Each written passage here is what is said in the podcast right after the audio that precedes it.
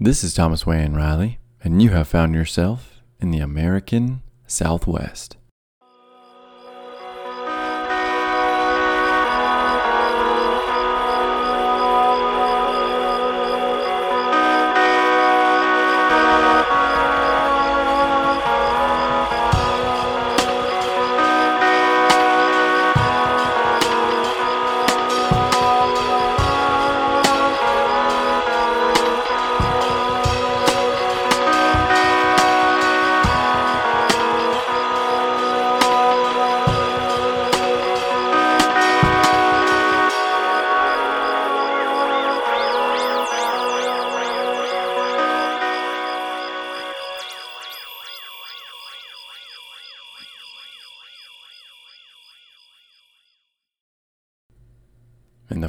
Corners region, there are amazing places. Places that are purely Anasazi, like the Kayenta region of northeastern Arizona, which includes Monument Valley and the ruins of Navajo National Monument, not far from there. And they're known to us as Betatakin and Keet Seel, uh, but also the pueblos of Canyon de Chelly, like White and Antelope House and that canyon's on the border of New Mexico and Arizona, near the Chuska Mountains, which are visible from that mustard colored desert. Sleeping Ute Mountain at the Four Corners, also Hovenweep, and the Sand Canyon Pueblos just above Sleeping Ute. The beautiful ruins of Comb Ridge, like Monarch Cave, which I stumbled upon, and Chaco Canyon itself. I could keep going, but I think you get the picture. In all of these places, all of these modern day uh, monuments and parks and public lands, all of these mysterious and beautiful ruins, in all of these places and a whole lot more, the Anasazi left and they never came back. They never again built pueblos or kivas or any structures of any kind in any of these once jam packed with people areas. Never again. Some researchers argue uh, that they never came back uh, to these once important places because of truly world ending climactic events like, uh, I don't know, the introduction of the other half of the world and its awful diseases which the people in the New World knew nothing about because they did not domesticate animals like the people in the Old World had and had to live with them for thousands of years 10,000 years or more. I mean, these diseases from these animals would wipe out 30 to 50 to 75% of some villages or towns in Europe and Asia throughout the, you know, since pretty much Christ's birth until not the modern era, but right before we visited the old world. It was almost like we passed them to the old world and, and we got rid of them ourselves. Kind of like that movie It Follows. But plagues helped take down the Roman Empire, at least the western half of the Roman Empire, with the many, many iterations of them since about 200 AD the Mongols would lob dead bodies filled with the plague over city walls to kill everyone inside so that they could then take the city because their own men were now, by this point, immune to the plagues, which I think, if I, the most recent thing I heard, suggests that that plague virus or, or disease that is, attaches itself to fleas and then goes on rats and ships and whatnot, is from the Mongolia, northern China area to begin with.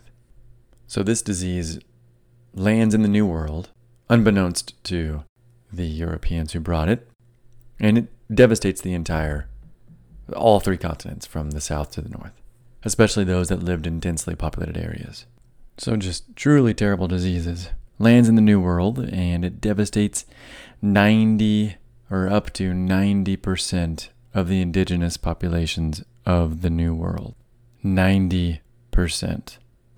Some say, uh, myself included, that if it weren't for the Spanish and the later settlers, The Anasazi may have gone back, gone back up that Chaco meridian and resettled into those old familiar places, much like their ancestors had.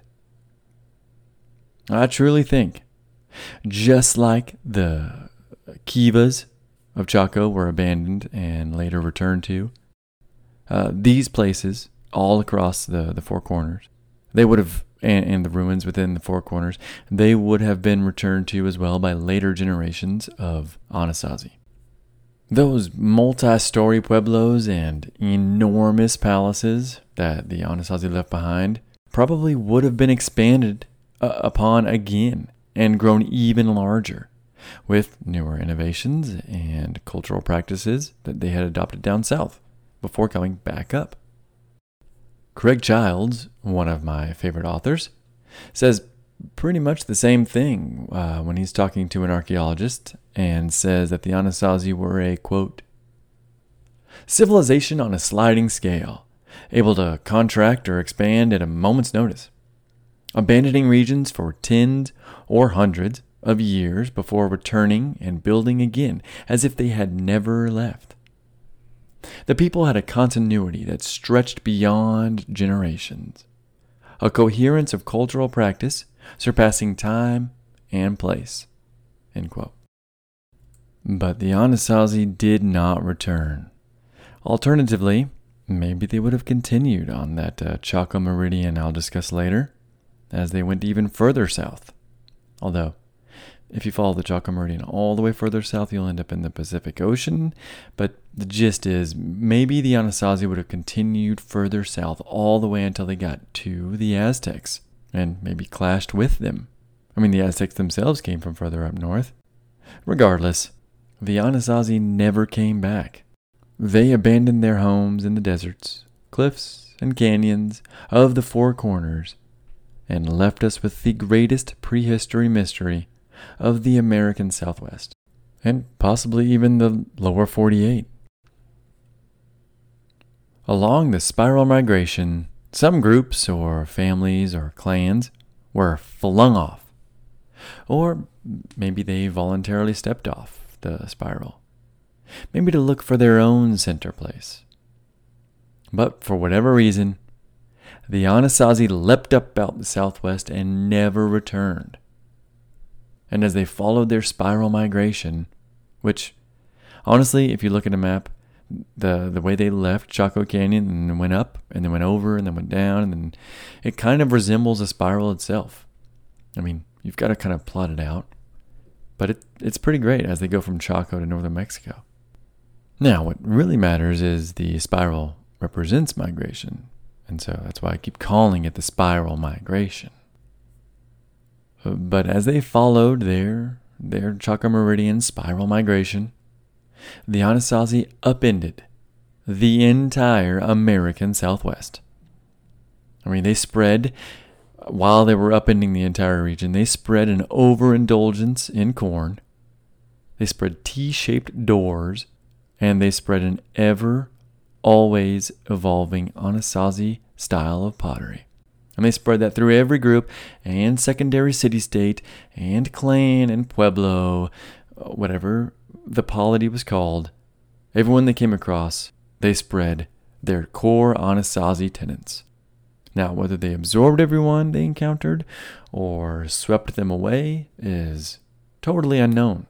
But the fact remains that the events I'm about to discuss, which you are being warned, involves man corn, lots of bones, lots of fire, and a, a complete and total abandonment of all areas. It's all 100% true.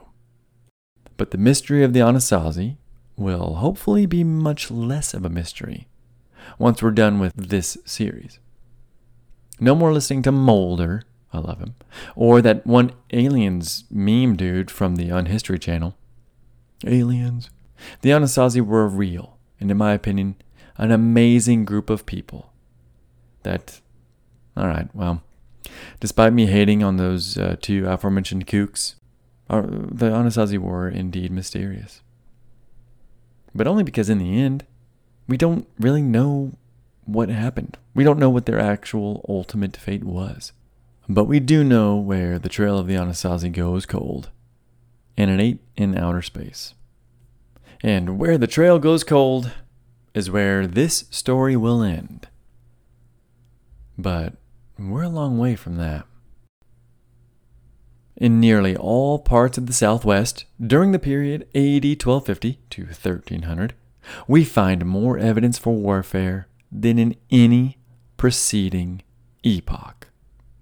That's a quote from Plog's 2008 edition of Ancient Peoples of the American Southwest, in a chapter cleverly titled Cliff Dwellings, Cooperation, and Conflict, which is pretty much what this episode is about, or at least most of it. The past three episodes, uh, well, actually, I guess the past five episodes, if you include uh, the Mammoth Eaters and the Clovis and Folsom and Ancient Ones and Lunate Crescent Peoples and Basket Makers. and So basically, the past five episodes have been setting up what I'm going to talk about in this one and the next one and the one after that. Uh, my goal is to explain to y'all, to the best of my knowledge uh, and understanding, what little it is, the history and mystery of the Anasazi. But obviously, the story needed a foundation. So I went back 140,000 years. Uh, who wouldn't? Uh-huh. And in the meantime, I whispered over 50,000 words into your ears. If there's one theme you should take away from this series, this entire series, the, the series over the people that have inhabited the American Southwest for the last 15,000 years or more, it's migration. Both immense and small. That spiral, that, that migration spiral, has been a centerpiece of the last few episodes since I mentioned Massawa and the center place. But even the mammoth eaters sprinted across the nation. The ancient ones abandoned the southwest completely during the uh, completely naturally occurring altithermal. And then once that totally warmer than it is now period of the altithermal ended, the people of the southwest returned as soon as it got cooler. And then those that returned after the altithermal, they never stayed put either. The six toes and sandals pecked and painted all over the southwest remain as testaments to migration itself. And then pueblos and palaces and roads. I mean, they built roads. Roads are the ultimate symbol of movement that you could put on a landscape. It, it represents a movement of people or goods or animals or, I mean, nowadays cars, uh, back and forth. It's it's a it's the ultimate symbol of movement, unless you count the spiral or both combined. I mean, the people of the Southwest, they loved their movement. They had the spirals and they had the giant monumental roads. But the Anasazi and the people of the Southwest, sticking with that theme of migration, they even left those roads. They left them. There were migrations and return migrations and then migrations again. The people of the Southwest, they were constantly turning. The people of the Southwest, they seemingly never stopped moving. Well, I mean, at least until the 20th century, when Uncle Sam forced them to stay on reservations at gunpoint or with the threat of starvation, of course. Uh, but that spiral migration has been a focus of these episodes, and that migration truly ramps up at this time in our story. So we left off uh, in our story with Chaco being abandoned and Aztec and Solomon. Solomon is the name of the uh, family who owned the land. So it's not salmon. I know how to say salmon. It's Solomon.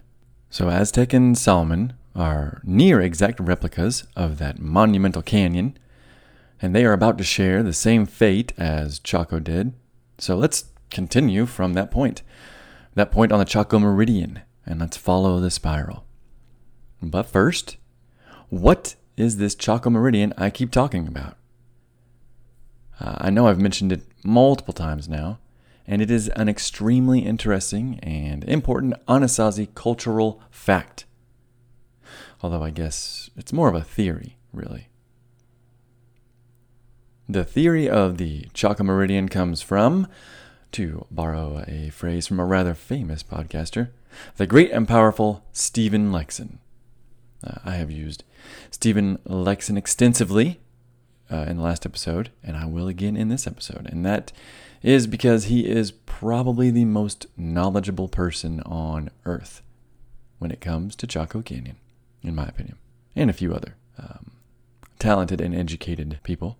Uh, Craig Childs, a favorite author of mine, who I also quoted extensively in the last one, and the one before that, and the one before that, and I will in the next one, and then this one, and uh, the one after that, if there is one, which I believe there is. So, Craig Childs, in his book, House of Rain, which he actually wrote to explain the disappearance of the Anasazi in the, in the first place. And in that book, he practically walks on foot, because the man is crazy, but in a good way. But he walks on foot. I mean, not the entirety, not the whole thing, but he walks on foot in the summer and the winter, every season, from Chaco up to Mesa Verde through Aztec. Uh, he walks over to the Bears Ears, down the Mogollon Rim, across the tortilla curtain that is the Mexican border, and he gets to the Sierra Madres in Mexico. And that's where our story and his in House of Rain, and actually the Anasazis will end as well. So, Craig Childs has uh, this to say about the great and powerful archaeologist, uh, thinker, writer, and scholar that is Lekson. Quote Everyone in Southwest archaeology has something to say about Lekson. He has stirred up academic dissent and discussion as far away as Central America, where archaeologists previously paid very little attention to what was happening in the American Southwest, a far and dusty corner of the world.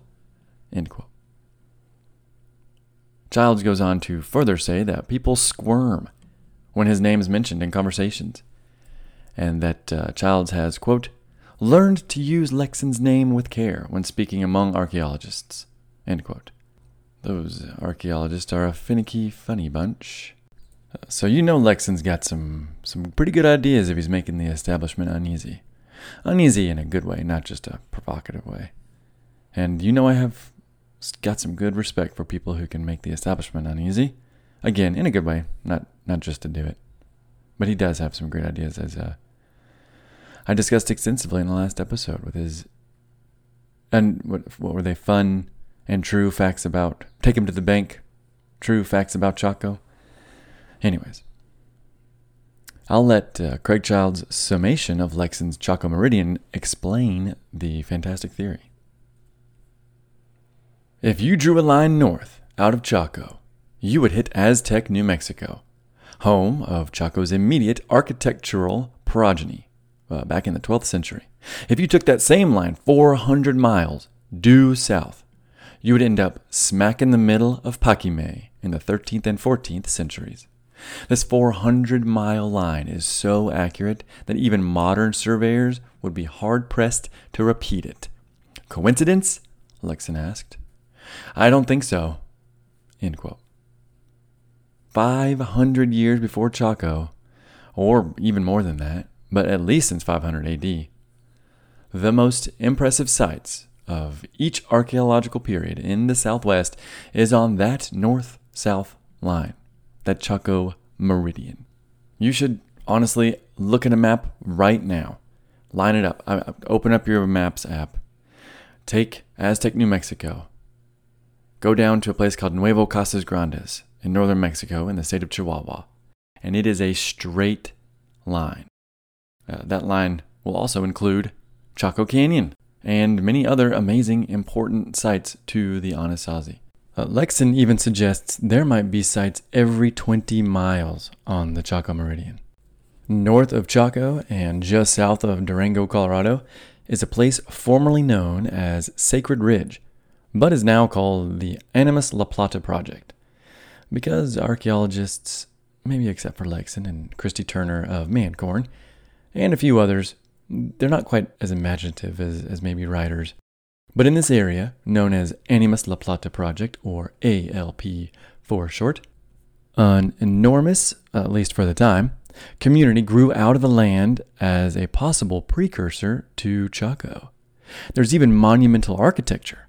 In the 8th century, Here's Lekson in his follow up article um, after he released his book, The Chaco Meridian, which kind of talks about all this. In that follow up article titled Amending the Meridian, Lekson says he was, quote, immensely impressed by the size and complexity of the pit house sites, which dated to the 8th century AD. There was nothing in the ALP area immediately before the 8th century, and nothing after. It was a big, but short lived, bang. A further tour of the 8 mile wide swath of the project convinced Lekson that there were more 8th century sites than in any other area in the northern southwest. It was a continuous blur of houses and villages. ALP excavators found things on Sacred Ridge that no one had ever seen at 8th century sites, such as the 10 foot wide base of a two story tower. Nobody built towers in the 8th century. He also discusses a site known as Shabik'eshchee, which was in Chaco Canyon in the 500s.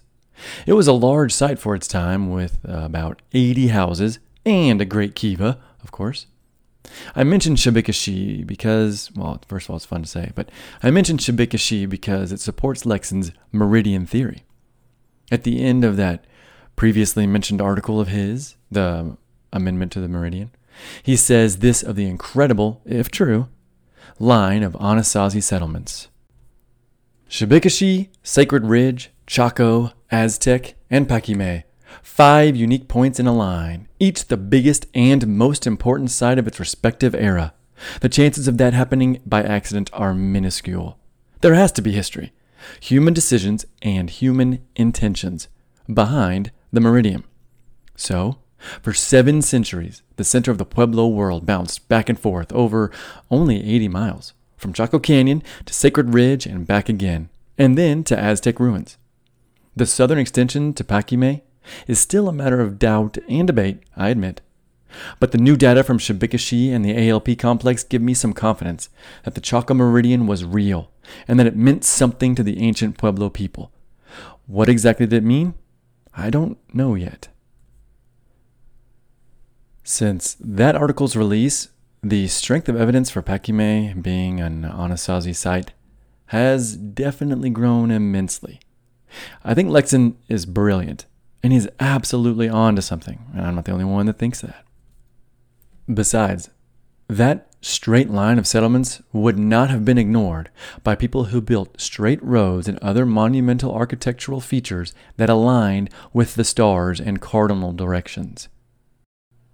The Chaco and Anasazi, or Ancient Ones, or Ancestral Puebloans, whatever you would like to call them, the Anasazi were everywhere by 1200. I know I mentioned last time that they were filling every nook and cranny and canyon and cliffside and mesa top, all the valleys, everywhere of the southwestern Four Corners region. And everywhere they went, they brought their kivas. And those kivas are seriously everywhere in the southwest. Uh, it only takes one walk through a Four Corners Canyon to come up on a collapsed or nearly collapsed kiva surrounded by potsherds and old wood that if you matched the tree ring data to the data set, you would find out exactly when that kiva was built.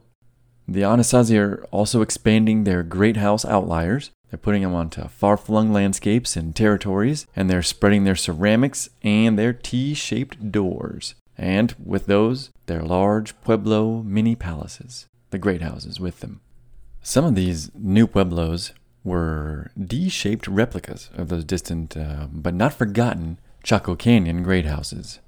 Uh, except some of these D shaped Pueblos were built in very defensive locations, uh, with defensive positions in mind. Yet some of the other uh, D shaped replicas the newer settlements, were adhering to the old ceremonial placing. As a matter of fact, at this time, some of the pueblos were being built with the beloved southwestern style of uh, south facing communities with kivas in the front, while totally other new ones were being built with the land's uh, topography and geography in mind, and the feeling of, uh, to me, I get the feeling that they were put that way for defensive purposes.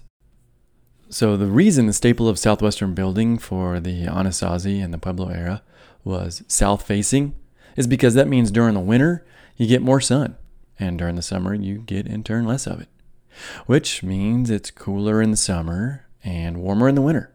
And if you've been to the Four Corners area, you know it's hot in the summer and it is freaking cold in the winter. So, this difference um, in style that we're seeing, and that our researchers are seeing, most likely means there were two different factions or maybe cultures by this point.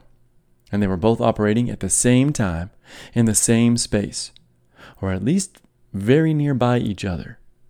One group seemed to be living in comfort and possible peace, while the other in defense and fear. As I've mentioned, it appears a division occurred in Chaco. A division that may have led to the Chaco and then the Aztec and Mesa Verde split, which we will talk about extensively. But that division is also mirrored outside of the canyon in the copycat great houses and Pueblo communities, the D shaped ones that are popping up all over the land. Even that extremely peculiar and exciting architectural feature, the Anasazi Tower, begins to pop up in the defensible position communities, mostly those, not really in the older ones that were being built on ceremonial lines, and more on those towers to come. But when we're talking about the population growth and enormous increase in settlements, there is a great example of this, uh, of this typical pattern for the southwestern Four Corners region at this time, in an amazing group of ruins that are located in an alcove overhang, a massive alcove, alcove overhang uh, in northern Arizona at a place called Navajo National Monument. I know I've mentioned it before, uh, even in the beginning of this episode when I was listing off all of the places the Aztecs had uh, or have still uh, beautiful ruins. The name Navajo National Monument is confusing because the Navajo have nothing to do with the ruins. Although, we'll get into it later, but that may not be true. Well, well, yeah, we'll just get into it later. But it's it's called Navajo National Monument because, like so many of the other ruins, they reside on Navajo land. This huge alcove inhabiting town is known to us as Betatakin. I've seen Betatakin, not up close, mind you, because of the many great restrictions the parks put on public lands. But I've seen them from from a distance, where there's a great viewpoint. I mean, it really is a great viewpoint. Uh, when you look down at it from this viewpoint, it's kind it's pretty far away, and it almost looks like it's not real. It kind of looks like it's a a miniature set. The mini pictures I took will be on the website, as will pictures of almost all the ruins I'll be talking about, because I have been there. I have seen them. This place, Betatakin, it is amazing. It looks almost untouched since the people left. But the population growth appears like this. The site began in 1267, we know that by the tree ring dates. So in 1267, they built three clusters of rooms. And in those rooms, there are living rooms, storage rooms, a courtyard, and sometimes a kitchen where the corn and beans were ground for consumption. So there's three of these clusters or apartments built immediately in 1267 and one more apartment built uh, the following year in 1268. Then in 1275, what is that, seven years later, a significant amount of people moved in, and 10 more apartments were built by 1277.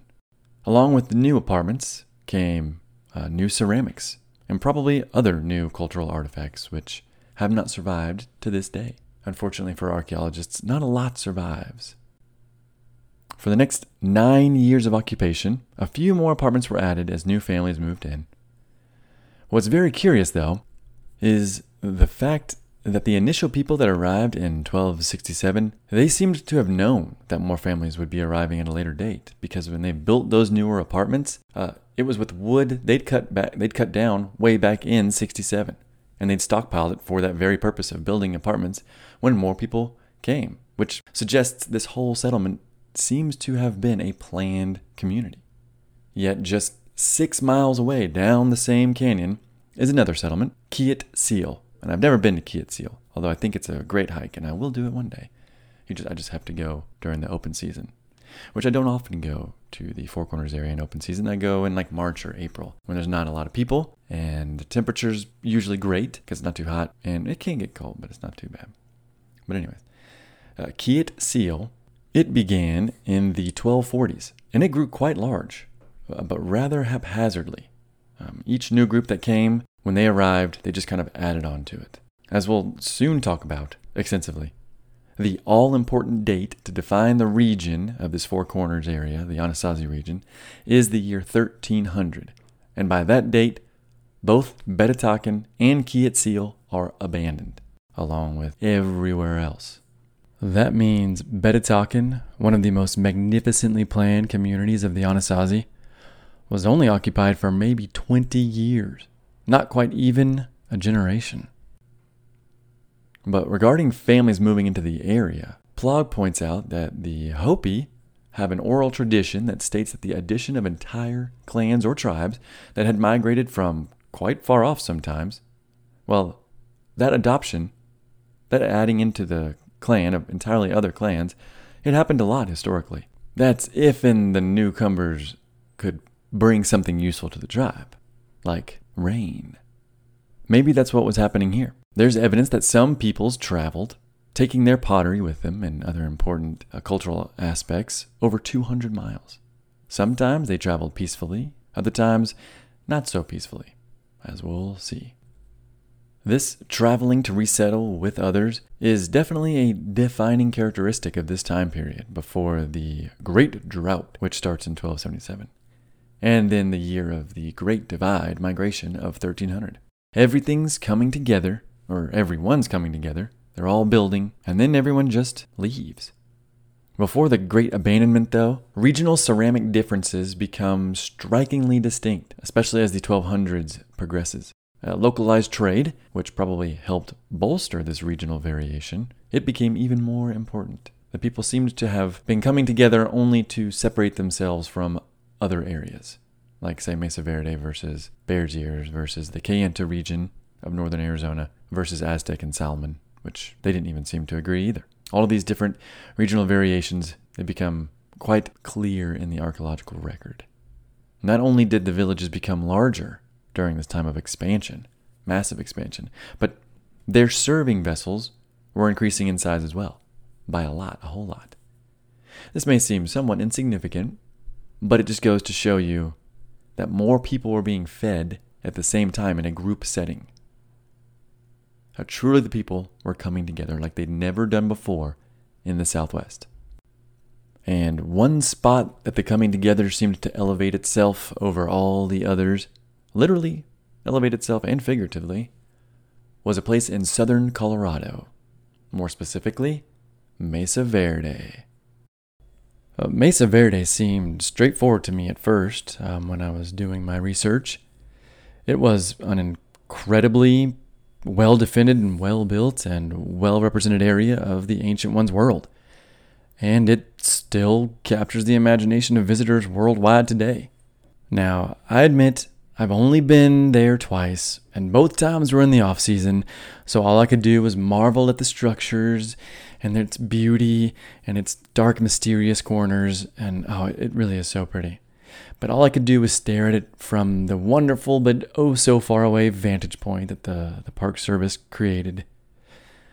But then, during the research, the deeper I went and the, and the more I read, the blurrier the picture became of Mesa Verde, until it all just sort of clicked. Of course, my sources are incredibly brilliant and talented, and they're amazing individuals, and I cannot pretend to have ever thought of or entertained the ideas um, that I have written down and I'm going to share with you. I could not have done them without reading their works and receiving their help, the proverbial help. You know, as always, this episode and everything I do is usually, always, no, not usually, it's always based off of much more talented and experienced researchers, archaeologists, anthropologists, historians, and even adventurers than I am. But everything I am saying, although it could be proven wrong in the future, at least the part I'm going to be speculating on, but the rest of it, it's true, at least for now. But Mesa Verde, where do I even start? Uh, first of all, uh, I guess I can start by telling you that a civil war is about to rock the Anasazi world. It will be brutal and violent, and you're going to hear all about it shortly. Uh, but to set up this civil war, I've got to mention this very important place that is Mesa Verde. So it, it sits on the New Mexican Colorado border, south of the towering and imposing and often white tipped Rockies. And from Mesa Verde's high vantage point, you can seemingly see all the way down into the Chacoan world, all the way down almost into that canyon itself. You can't, but it feels like you can. And I kind of think that the Mesa Verde Anasazi would have felt the same way. And there's a quick tangent I gotta I gotta say while I'm actually recording. This isn't even written down really, but some people believe that Mesa, or actually Chaco Canyon, started with Mesa Verde. I, I believe that it started with the Southerners that came up and helped the Mesa Verde build Chaco Canyon. But they say that the leader of Chaco Canyon wasn't at Pueblo Bonito, but it was at Pueblo Alto on top. And to me, if that's true, it kind of signifies, it kind of symbolizes Pueblo Alto, Mesa Verde, as in Mesa Verde sits above all of the Chacoan landscape on on Mesa Verde, uh, high above the um, oh shoot the San Juan Basin, and so Chaco mirrors almost the Anasazi world by Pueblo Alto being above the canyon, and all the other great houses would have come to it, and maybe that's that was a prerequisite for the Southerners and the Mesa Verde and people to come together to build Chaco. I have no idea, absolutely no idea if that is true, but I'm going to leave it in because it sounds pretty good, actually. And as we will talk about, I mean, the Southerners, the, the people who built Chaco from the South, who came from the South, they did have to, they had to have struck an agreement with the Northerners who were already there. And maybe that agreement was the Mesa Verdean sit up top. I don't know the more I think about it, actually, the more it makes sense. So, not to jump ahead and, and, ruin it, but the Civil War will be against Mesa Verde. Well, in my opinion, will be against the Mesa Verde Anasazi versus the Southerner Anasazi. So, hey, spoiler alert. Uh, back to uh, Mesa Verde, though. I, I, we're still talking about Mesa Verde, but back to Mesa Verde.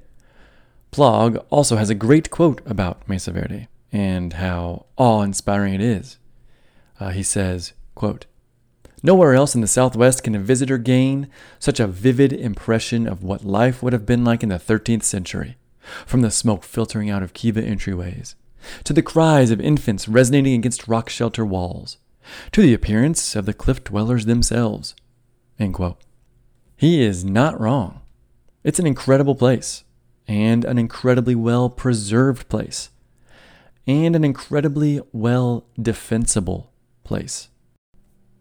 Starting in the 1080s, Chaco appears to have sent intruders to Mesa Verde settlements on the tops of the mesa in the form of uh, maybe priests or missionaries or emissaries, maybe evil tax collectors or warriors or even princely leaders themselves, who knows. But those first intrusions would eventually turn Mesa Verde into a sort of major outpost for the Chaco Canyon secondary state. Now, it's also possible that maybe Chaco didn't send anyone up to Mesa Verde, but Mesa Verde requested some representation down in Chaco. I read both of those interpretations of how Mesa Verde gained prestige. But as I just mentioned a moment ago, what I truly believe is that Chaco was actually established by ancient ones who called their home Mesa Verde before going down into the mustard colored canyon to join with the Southerners to build that magnificent secondary state and all its monumental architecture. Uh, during those early years of the 1080s, though, most of the Anasazi settlements, not only of Mesa Verde, but also of Bears Ears, and other surrounding areas up north as well, were situated on the tops of mesas. But once Chaco Aztec began to collapse in the early 1200s, and the split between great houses spread throughout the countryside, and this civil war that I just uh, earlier mentioned began, the villages left the flat, open, defenseless tops of mesas and valleys and moved into the canyons where the Chacoan refugees brought their old, ways, and where we still hike and adventure out to sea today. I mean, those canyon cliff dwelling ruins, that's what makes the Anasazi Four Corners region famous. That's what I travel to way too often, and what all these adventure writers that I read travel to all the time. It defines the region's archaeology for outsiders. I believe it is here, on Mesa Verde, that a faction of Chacoan elites, I'll call them the home team, moved into the canyons of the mesa and built a fortress. A fortress that must have seemed impenetrable to outsiders. As the home team Mesa Verde elites moved up there to build a rebel stronghold, the Mesa began acting like a magnet. A magnet that stole people, resources, and plenty of ideas. And it stole them right up until the abandonment of 1300, which is a concept we will discuss uh, very shortly. Child says of Mesa Verde, quote, Century old great houses became cores of residential settlements as they were overcome by waves of incoming migrants. And these rebel migrants, they became isolated from the outside world on top of these mesas. As pottery trade slowed with the people still remaining in the south, the people they were probably actively warring against, shells from the distant sea stopped showing up in high numbers, and macaws disappeared altogether. Obviously, this rebel outpost had wandered far from the pure faith of Chaco Aztec, and pretty far from the good graces of its uh, heart carving leaders. Pottery trade with the southern Anasazi slowed, yes, but pottery creation did not. And on Mesa Verde, a completely distinct style took shape and would eventually spread rapidly through the four corners. This tells me uh, that the spreading rapidly throughout the four corners that the Mesa Verde home team was rather popular with the neighbors. And yeah, while many people fled to the outskirts of the Anasazi world, well, to mainly avoid the coming violence and the violence that had defined the region, which we'll hear about, but the people as they spread outward, they still shared an identity with this side of the Civil War, the Mesa Verde side. Along with the new ceramics, also came a new floor plan for the settlements in the Mesa Canyons. This floor plan appears to be based on the social engineering of keeping once distantly populated families and groups separate while they were being forced at the same time to become close neighbors. They were close neighbors either once again or maybe for the first time.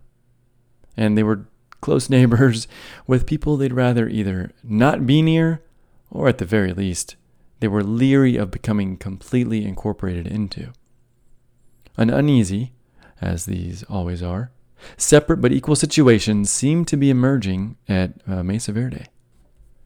I uh, interpret this as being, and I guess I've kind of hinted at it, but at the creation of Chaco, uh, when it first began, uh, Mesa Verde elites, or maybe a family, or maybe a clan, or multiple clans, maybe they went down south to the mustard colored canyon and helped build that secondary state with those southerners from Mesoamerica.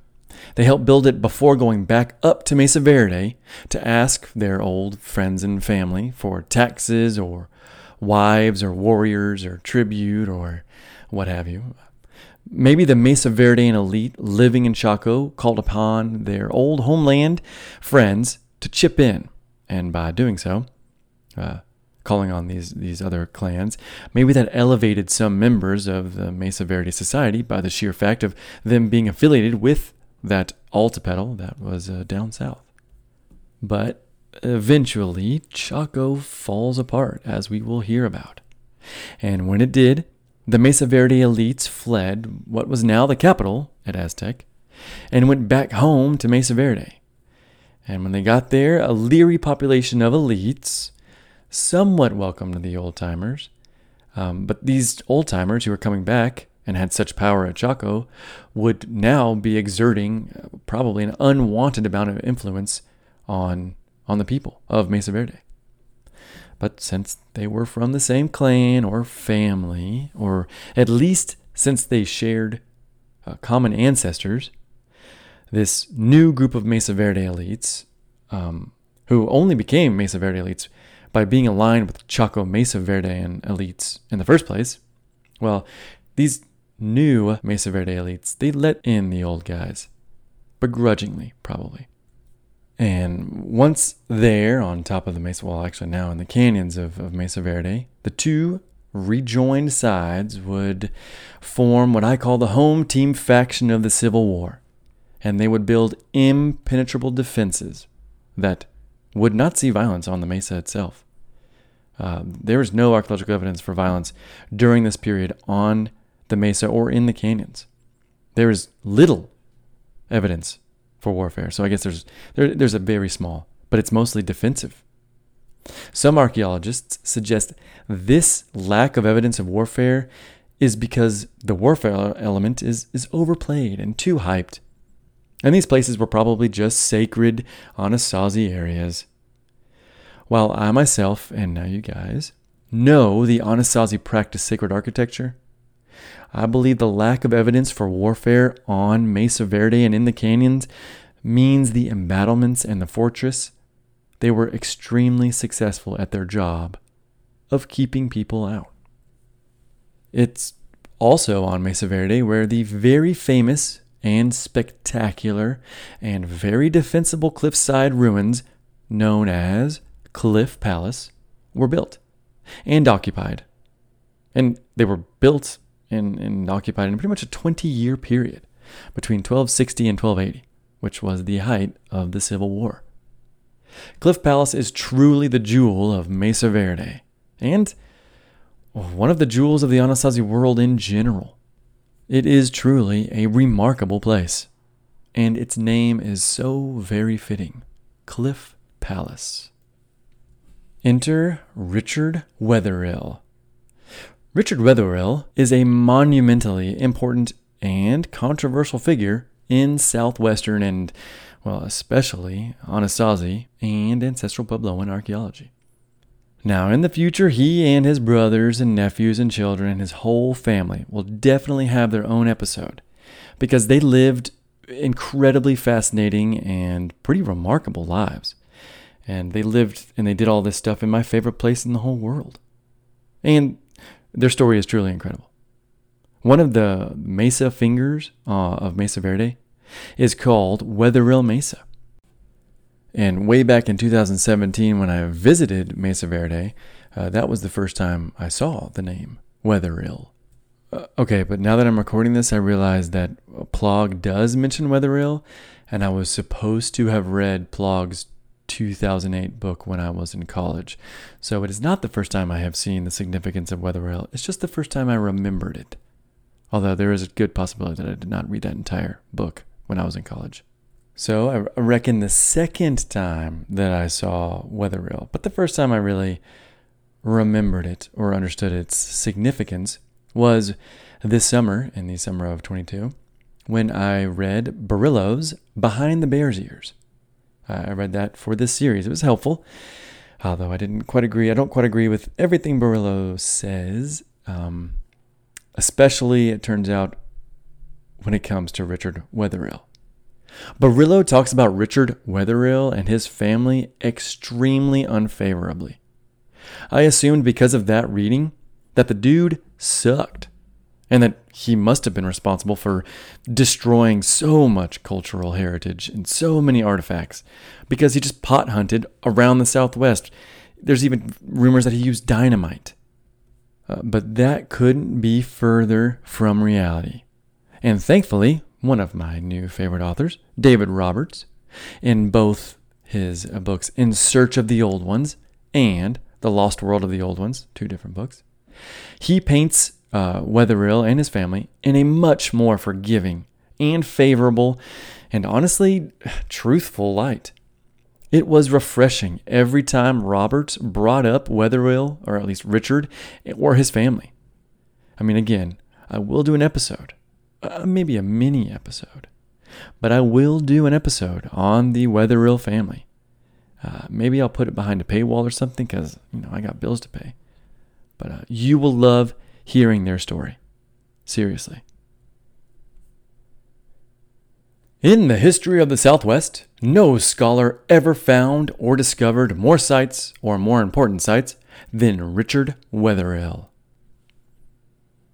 That quote from Roberts sums up Richard pretty well. Not only was Richard Wetherill, who was just a Quaker rancher, but not only was he the first to correlate depth in the soil with the age of the artifact, he coined the term basket maker. He coined it in relation to uh, the ancient ones that made the baskets uh, before they made ceramics. He also learned to speak Ute and Navajo. Do you know how hard of a language Navajo is? Well, I'll tell you all about it next year on my Navajo series, so stay tuned. Yeah, okay. Richard carted out everything from pots to skulls, everything that he found, but he donated dang near all of it, everything, to universities and museums. He didn't make pretty pennies selling stuff to, to random Easterners. Actual archaeologists at that time that he was digging this stuff up in the 1880s to the 1900s, actual archaeologists, they weren't much better, and their methods were sometimes even worse. And unlike all them archaeologists, Richard later admitted to essentially being a pot hunter, but with good intentions. In the 20th and especially 21st century, he became so hated that his initials uh, or name, which he would carve on cave walls or boulders near sites, not he wouldn't deface sites, but he would carve his name, like so many old Spanish and Anglo and Mexican, and you know what? Even ancestral Puebloans and Navajo, they would carve their names or symbols or clans uh, onto rocks near sites. Not so much the Navajo, they wouldn't go near sites because they believed that they were filled with ghosts, but that's not important. What's important right now is that in the 21st century and the 20th century, modern archaeologists, grad students, and park rangers would when they saw his initials or name, would destroy. They would vandalize actual archaeology by thinking that they were preserving older archaeology. They would wipe his name out. They would rub it out. They would paint over it. They would chip it out of the wall. Richard Wetherill would eventually move to Chaco Canyon, where he would set up a trading post. Um, but he would only set up a trading post after years and years and years, decades, exploring the Southwest. He was sometimes the first person to enter canyons, slot canyons, mesas, areas. He was the first white person, Spaniard or Anglo, period, since the Anasazi had been there. But eventually, he opened a trading post in Chaco Canyon, but only because he was literally forced to by the courts. He was no longer allowed to excavate any more sites. After all of his hard work, everything that he found and donated, he was cut off from what he truly loved doing. And the ones who started this inquiry into his doings that forced him to stop, they were just jealous of him. And they were archaeologists and Eastern professors. And they did a much worse job of preserving the artifacts that they found than he ever did.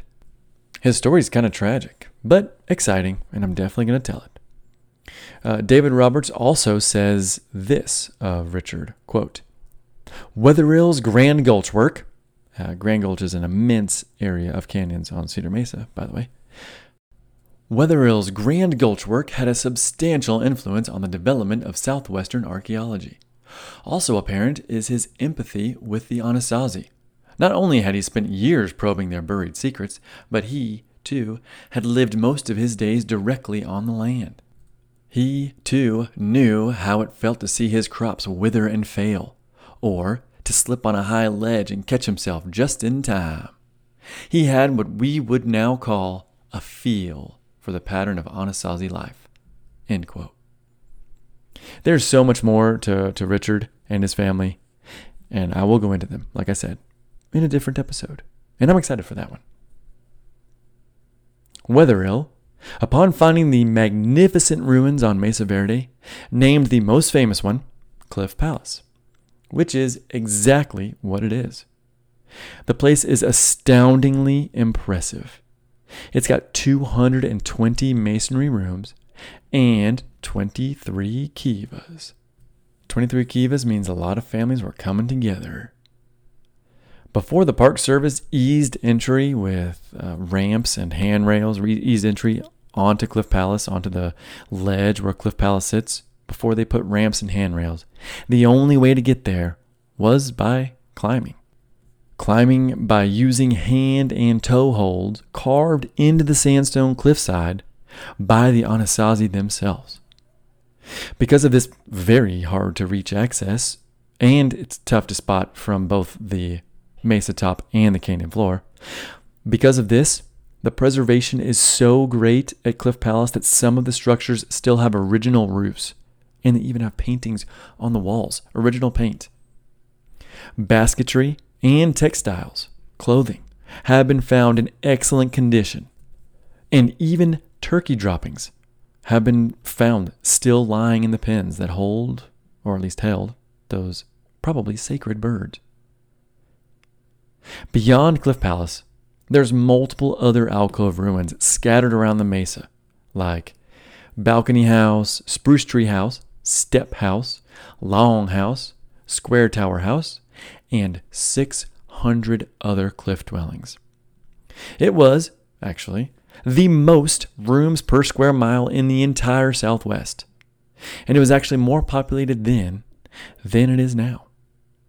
Inside some of these uh, dwellings, cliff dwellings, ceramic mugs have been found hanging on pegs, untouched since last placed there some 800 years ago.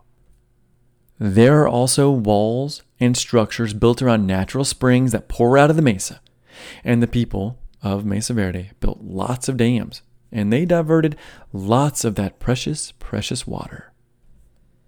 Trails between communities exist from that era.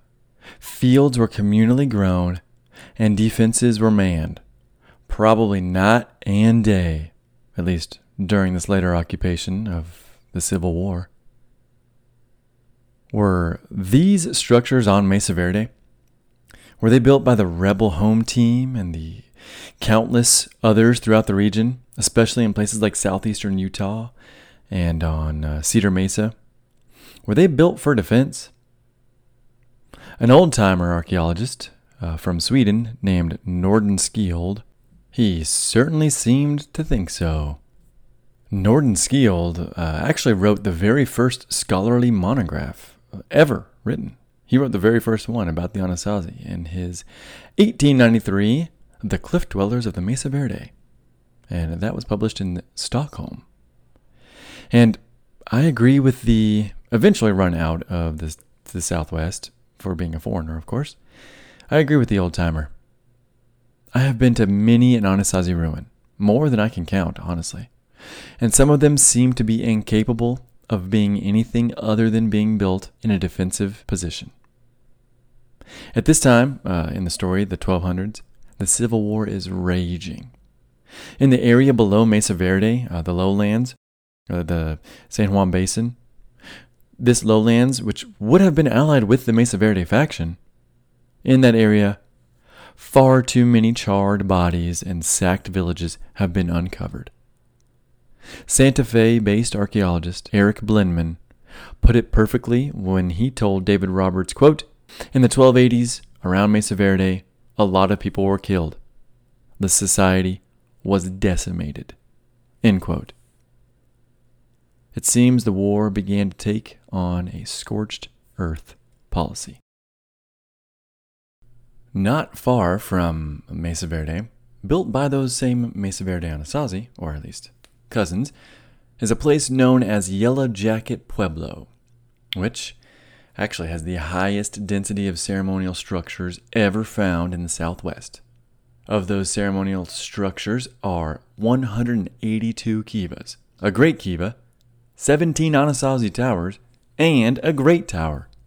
Although construction of Yellow Jacket Pueblo uh, began by at least 8950, the place was continuously occupied well, at least until every other place in the Southwest was abandoned by the Anasazi in that all important year of 1300. Certain parts of the Pueblo were three stories tall, and it has been suggested that it was a communal area where people from across the region gathered, which is backed up by the sheer number of kivas at the site. 182 kivas is a lot of families. According to David Breternitz, a professor emeritus at the University of Colorado, Yellow Jacket is the, quote, key to understanding the final Anasazi occupation of the area and how it relates to other sites of the period, end quote. By this, I think he's referring to the fact that within every single one of the kivas within the so called Great Tower Complex, so not all of the kivas, but all of the kivas in this Great Tower Complex, within the kivas is what's known as the ventilator tunnels, and in those ventilator tunnels, approximately two feet deep into them, were found an axe. The Crow Canyon Archaeological Center uh, said in their write up about these axes that, uh, quote, they may have been kept in readiness to meet a possible invader, and, if viewed in this light, uh, may be a possible clue to the reason for the abandonment of the dwelling. The study later goes on to say, quote, the construction of this block around a spring and the compact architectural style of the block suggests defensive protection of a key water source.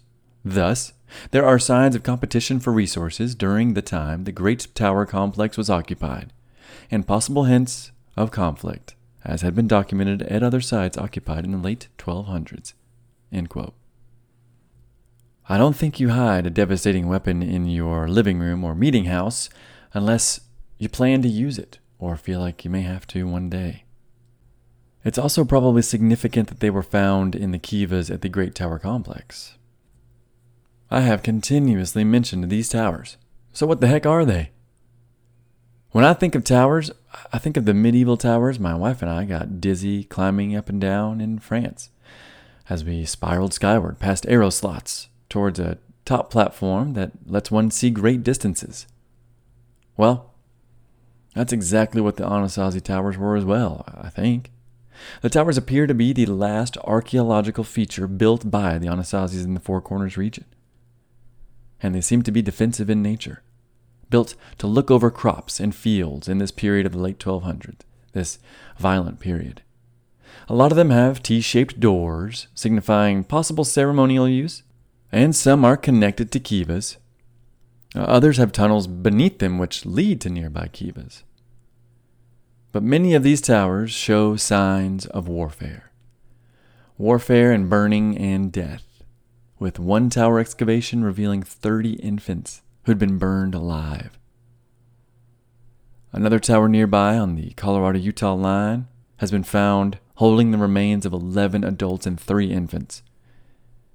And in the doorway were the skulls of two infants. Only the skulls. One was still complete with blood matted hair. After all of these years, the hair and stains of death had remained on the bodiless skull of the child that had been placed in the T shaped doorway of that Anasazi tower.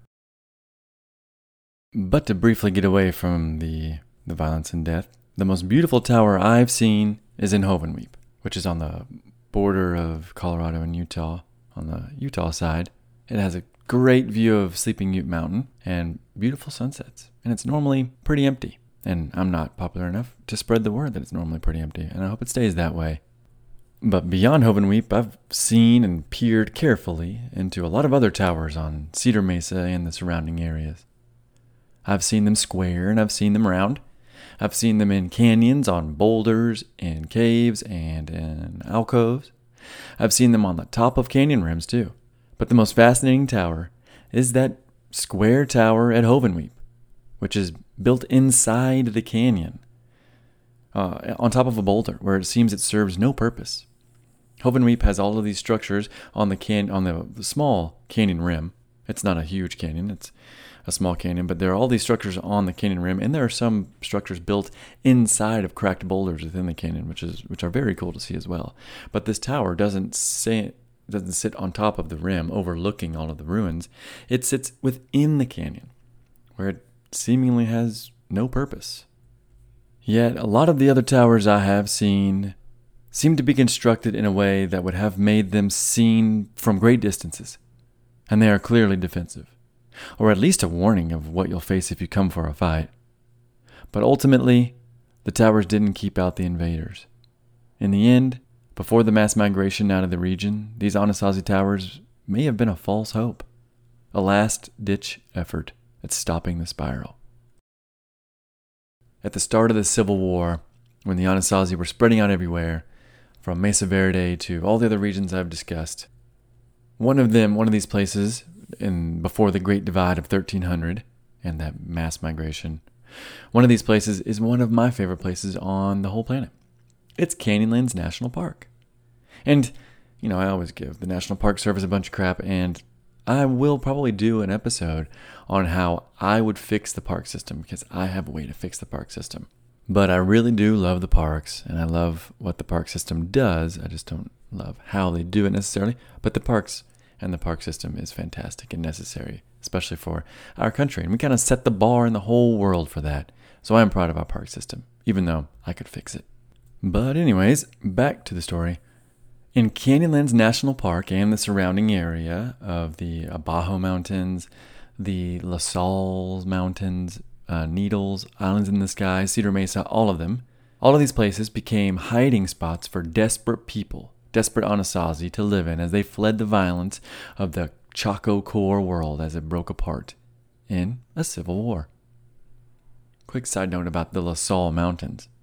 I don't know if you've been to Moab or the area but the La Sal Mountains, when the Spanish arrived, it was hot, it was summer, it was scorching, and they saw the white covered, snow white covered mountains of the La Sals, and they assumed that there was no way in that hot, scorching desert of the canyons, of the red canyons in the Colorado River, that those mountains could have snow on their tops. So they assumed that they were giant piles of salt, or in Spanish, sal, La Sal. So La Sals in Moab it means salt mountains, but really it's just because the Spanish could not believe. And if you've been there in the summertime, you'd also not believe that there could be snow up in them there mountains. But there is. Quick side note done. As the Spanish found out, and as I have also found out, the Canyonlands area is a hot one in the summer and a cold one in the winter. And it is a steep place, and it is a rocky and a dangerous place.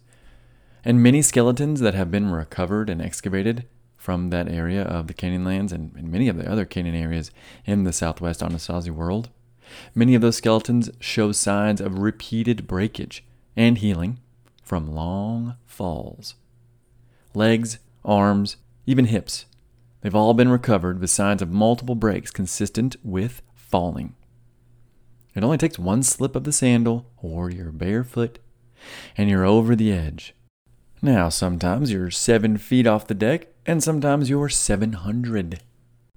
Uh, one article I read for this episode, uh, the Oklahoman actually, uh, it attempted, this article attempted some humor when the author suggested that the Anasazi built their dwellings on cliffs because they were trying to weed out the klutzes from their gene pool. At a site I will not name, but is located in the Bears Ears, this site, it's a little south of the far hinterlands of the Canyonlands, but it's still technically, like I suppose most of southern Utah, southeastern Utah, it's still a land full of canyons. Uh, but this one's in the Bears Ears region. I once drove my truck down a stairwell of sandstone, gravel, and dirt on my way to find one of my favorite ruins I've ever visited. After months of sleuthing on the internet and eventually finding out exactly where this spot was, I was able to park my truck, walk down a winding path, and I ended up among the, the best ruins that I've ever been to. In these ruins, I was walking amongst buildings and walls that were barely collapsed. Some of them hadn't even collapsed at all. In some places, there was no crumbling. There, I even peered into a kiva where the roof was being propped up by a log that a modern man placed there to save it from collapse. The walls of the kiva were still painted. There are stairs carved into the sandstone boulders they built their structures around and on top of. And all the while, the canyon floor, it was around 700 feet below the path, straight down a sheer cliff, inches from the edge of some of these walls. I imagine that they walked through the buildings, not on the outside of them, because it was hairy a couple times. It's my favorite site to have ever been in, maybe second but it's definitely the most dangerous site I've ever explored. But there are, in that area, even more dangerous sites. Ones that require ropes and expertise and experts, and the ability to use toe and finger holds that were drilled into the sandstone by the ancient ones. As of 2022, a whole bunch of Anasazi cords uh, have been found that were woven by them, and they were made up of yucca, dog, and even human hair, uh, all intertwined together. But only one long and somewhat sturdy rope, a rope capable of at least holding a man, only one of those has been found in all of the Anasazi world. And it was obviously found by the Wetherills. Now, more ropes may exist out there, uh, but none have been found yet. Maybe they didn't survive the passage of time, or maybe they're under rocks or buried in under enough sand. Regardless, only that one rope has been found so far. And after that rope was recovered, it was recreated in a lab and then tested. And it was found that it can only hold 500 pounds. Now, that may seem like a lot, but if you're on that rope and, and you take a whipper, it's going to snap and you're hitting the deck. Uh, those are rock climbing terms for if you take a long fall, once that tension gets there, it's going to snap and you're going to hit the deck, which means you're hitting the ground and you're splat. Sorry, I used to rock climb a lot. I even won some competitions in Oklahoma when I was in college, but that was a very long time ago. That was ancient past, kind of like uh, how old this rope was. Oftentimes, obviously, this rope would have snapped if somebody taken a, took a fall. The ancient ones, uh, that means, the ancient ones reached these incredibly dangerous sites with little more than toe and finger holds that they carved into the rock. Or they used sticks that they plastered into cracks to hold on to. And they used the occasional ladder of notched wood, but that's it. They were by far the greatest climbers in all of the Southwest. Their Fremont neighbors were even more impressive, though, the ones to the north, north of Canyonlands and around there. They built structures in even harder to get alcoves and caves, with even steeper ledges. In Roberts' uh, In Search of the Old Ones, he says, quote, The Navajo were so dazzled by the vertical skills of their predecessors that they attributed their technique to magic. The cliff dwellings, said Navajo sages, had been built by Anasazi who could fly, or who had special sticky feet, or who used shiny stones to slide up and down rock walls. The lizards of today, scuttling up and down the cliffs, are the descendants of the Anasazi, punished thus for having displeased the holy beings. At that site I just mentioned on Cedar Mesa, I met a man who said he had been going there for 30 years, quite often. His wife was there and his dog was there. But he was glad the site had remained such a mystery and that it was so hard to get to. That difficulty and danger, it kept the place beautiful and preserved. But he also said something about the, the place that I have not forgotten, something about the harsh realities of living there. He said, half jokingly, mind you, but he said, I'd hate to sleepwalk in these neighborhoods.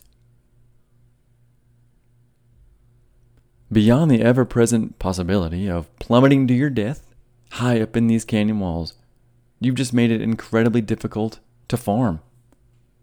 Not only that, but water now becomes unpredictable, and every available nook and canyon cranny must be utilized uh, just for an attempt to grow something, anything. And all the while you're huddling in fear of what's happening on top of the mesas. Yet those Anasazi, they still built and lived in that harsh and steep canyonland area, at least for a time. But truthfully, those Anasazi that fled to Cedar Mesa, where I just described those ruins, they had it better off than most others, especially the ones way up in Canyonlands, which is kind of far from the Chaco core. I have a storied past with Cedar Mesa, and I've written a short story up on the which I put on the website it's a haunting place. It's a place I love dearly, but one that leaves me feeling uneasy. I explained this feeling that I get sometimes up there to my wife on our way there uh, when we were driving up from the Colorado River up to the Bears Ears and then down 261 towards Muley Point and the Moki Dugway. She said she could feel it too. Now, I'm not a superstitious person, but sometimes I've been in a place or around a place that felt heavier than the air on a coastal Georgia island. There's an uneasiness that can settle into your bones, into your consciousness, almost like a warning. I once excitedly got ready to spend the night among some beautiful Mesa, Mesa Rimside ruins in central Arizona. My truck was parked just outside of this massive, but at that point crumbled, wall that had once defensively surrounded the place. And I was going to sleep right there in the bed of my truck with the ruins behind me. And while I watched the sunset behind the Bradshaw Mountains, I think it was the Bradshaw Mountains. But this, this slight nagging feeling of fear had uh, overtaken me. Maybe fear isn't the right word, but the feeling that I was trespassing and, and the feeling maybe I was pushing my luck had overcome me.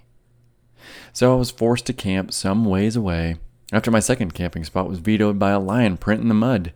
Maybe that feeling was just uh, the feeling of something watching me. That was Arizona, though. I don't know much about the history of the people in, of central Arizona, the ones who had built those structures that are so similar to the Anasazis, which I believe are the Mogollon. But I do know a lot about Cedar Mesa, and that knowledge doesn't quite lend itself to the feeling of tranquility which honestly, Cedar Mesa and that area offers plenty of, but only if you're ignorant of the place's past. I love Cedar Mesa, and I cannot get enough of it. I will visit it constantly all the time. I will take my wife, I will take my children to Cedar Mesa. We will explore the canyons and see the petroglyphs and the paintings. We will feel the potsherds in our hands.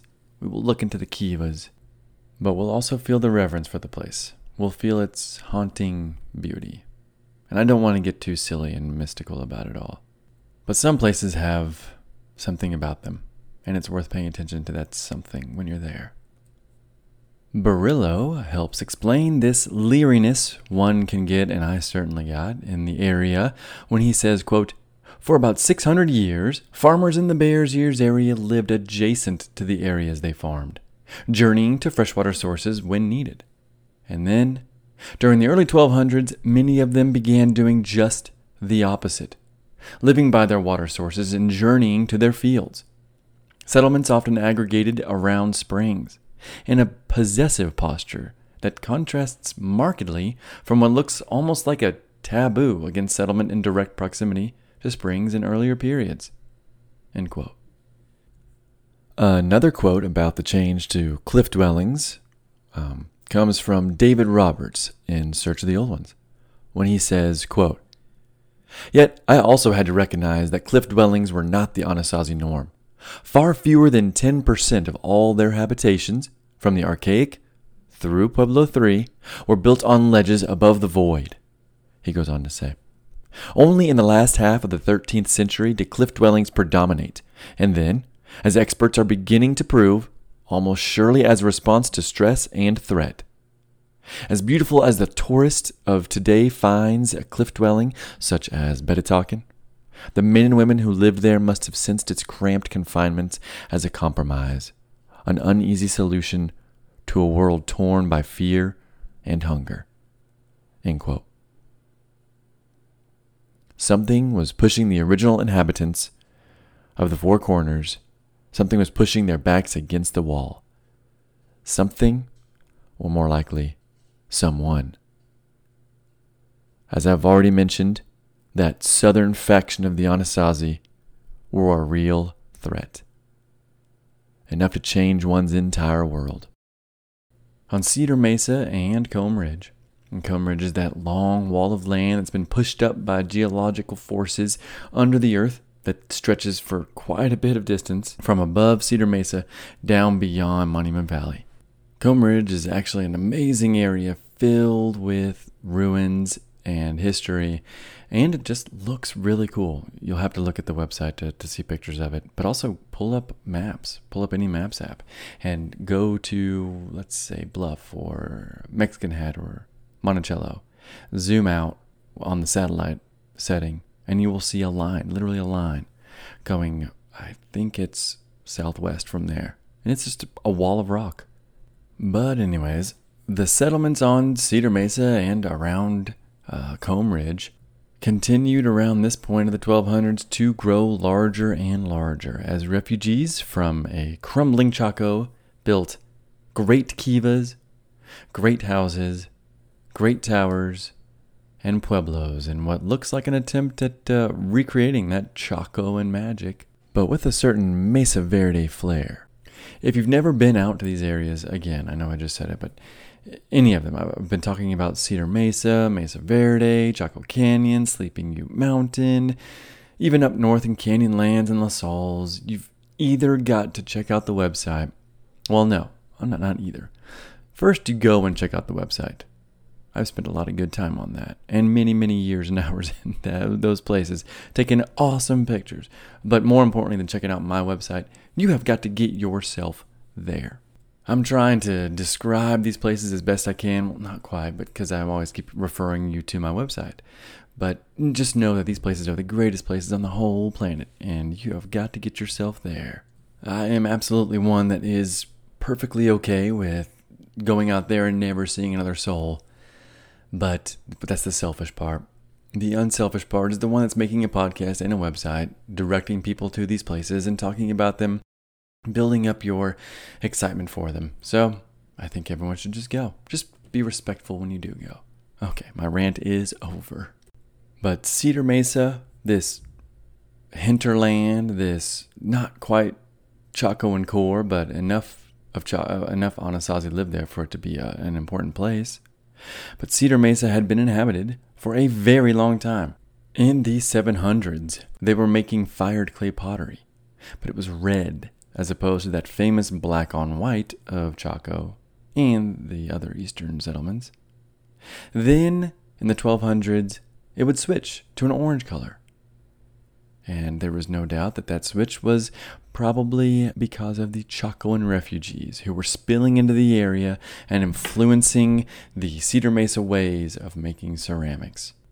But not only ceramics changed on the Bears Ears, once those pushy Anasazi had briefly settled in, their kivas also began to be decorated differently as well. And I have seen those differently decorated kivas myself.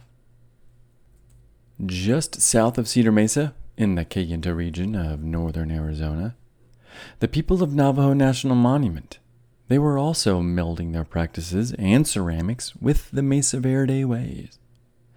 And all the while, the cliff dwellings and massive pueblos were being erected in both orderly and haphazard fashion.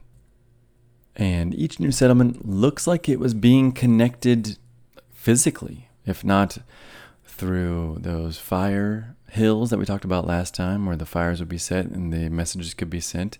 If not through that, then through a Plog points out he has a really great diagram of uh, a canyon where there's one settlement called Tower House that is adjacent to Fireside, another canyon um, settlement. But there is a wall, a canyon wall in between the two. Well, the Anasazi, they just went ahead and they just uh, cut a notch into that wall to make sure that both pueblos and, or settlements could see each other. I mean, talk about your monumental architecture, or maybe ceremonial architecture. Either way, you can take the Anasazi out of Chaco, but you can't take the Chaco out of the Anasazi. We have now come to that part of the story where the main character no longer becomes the Anasazi, but it is actually the violence that the Anasazi uh, are engulfed in, perpetrate, live with, I don't know, die from. But it gets pretty gnarly. So hide your wife, hide your kids. This is now rated R. The violence I keep mentioning that the people are fleeing from, uprooting their entire lives for, uprooting their family, themselves, their clans, the violence they're moving away from, they're moving to difficult terrains too. And even when they move there, they rebuild Chaco again. What kind of violence would drive people to make such a drastic change? On the sides of boulders and cliff faces, and even on the sides of ceramic vessels and pots, one can find carved or painted a litany of evidence for conflict. You've got swords, shields, and atlatls. There are beheadings, limbs being ripped apart, detached heads, scalps. There's blood pouring out of both the defenseless and figures actively defending. There is actually a surprising number of figures with weapons in the Southwest, everywhere, in all forms of art. Sometimes the figures are behind shields, which there are a lot of, or sometimes they're seen proudly with their weapons in the open, asking for a fight.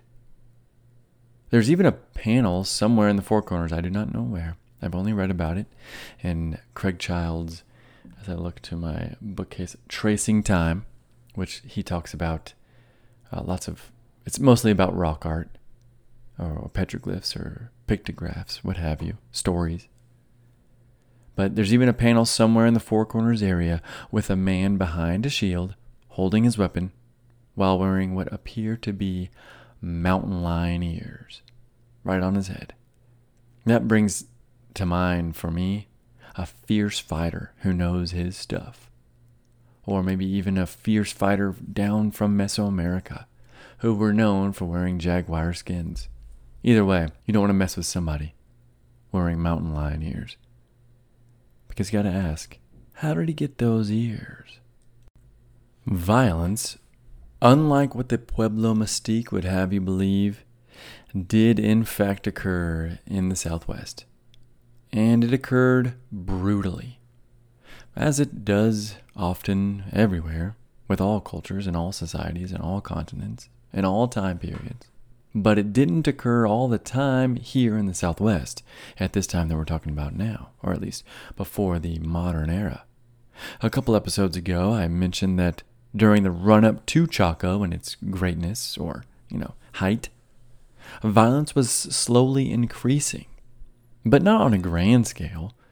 The violence was more of a personal type, a small scale raiding, neighbor against neighbor.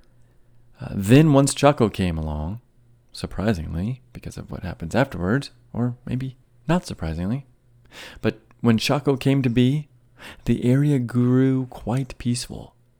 It seems the secondary state leaders or rotating princely kings they were able to keep the peace among their various clans and families and groups. And this was a great thing for the people that lived during the height of Chaco. Because during the lead up to the grand secondary state uh, of Chaco Canyon, things were getting dicey. Pardon my gnarly pun that you will soon understand. David Roberts in In Search of the Old Ones talks about one of these uh, grander scale violent episodes when he mentions a site that is dated to 700 years prior to the collapse of the Chaco and Aztec region. He says of the crime scene, quote, We know very little about violence in Basket Maker 2 times, but Christy Turner, who wrote Man Corn, by the way, but Christy Turner and Winston Hurst's painstaking reconstruction of what happened at Cave 7 in Whiskers Draw gives a vivid look at one event. In that shallow alcove in the middle of nowhere, sometime before AD 500, more than 90 men, women, and children were either massacred in an all out attack or ritually executed. It was not enough simply to kill these unfortunates. Some were scalped, the carnage involved stabbing by daggers, shooting with atlatl darts, bludgeoning, scalping, and possibly even torture. 300 years after Cave 7, in a pit house dated to the mid 800s that is located in southwest Colorado, near that uh, grand Mesa Verde and also near Sleeping Ute Mountain, an episode of extreme violence was discovered during construction of a local reservoir. In that pit house, 14,880 chopped up bone fragments. Pieces of 33 individuals ranging in age from 18 months to 50 years old. They were found scattered along the floor, along with scalped skulls, smashed forearms, and even four dismembered dogs. They were all found amongst the ruins. Curiously, no feet or hands were discovered. Among all the 15,000 purposely taken apart and disassembled piece by piece bones, no hands or feet were found. These instances have become known as extreme processing events. After telling my wife this story, probably one too many times, she said, Well, this makes sense if you're trying to punish someone. And maybe if you're trying to punish someone enough to where they can't get into the afterlife. And yeah, she's brilliant, and she could be onto something.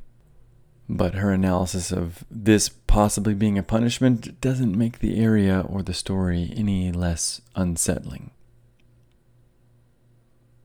That instance in particular of extreme processing may have been a warning to the nearby settlements or that surrounded it not to mess with what would soon be Chaco Canyon. Because remember, this was uh, in the 800s, long before Chaco Canyon, well, you know, a couple hundred years before Chaco Canyon actually became the behemoth that it did. But clearly, this was a message. In reality, as I've already mentioned, Chaco may have started out as a mix of southern Mesoamerican ways, a couple people coming up, it may have mixed with those guys, and it may have mixed with a culture that was already forming independently in this very area of southern Colorado. Um, it may have been around for a long time, this Mesa Verde, southern Colorado culture. Their ancestors are probably the ones who painted and etched elaborately haunted figures into the cliffs, uh, boulders, and earthen walls of the Southwest. I've been calling them the Mesa Verde home team. Um, some argue that Chaco's initial area of growth was in the Mesa Verde area.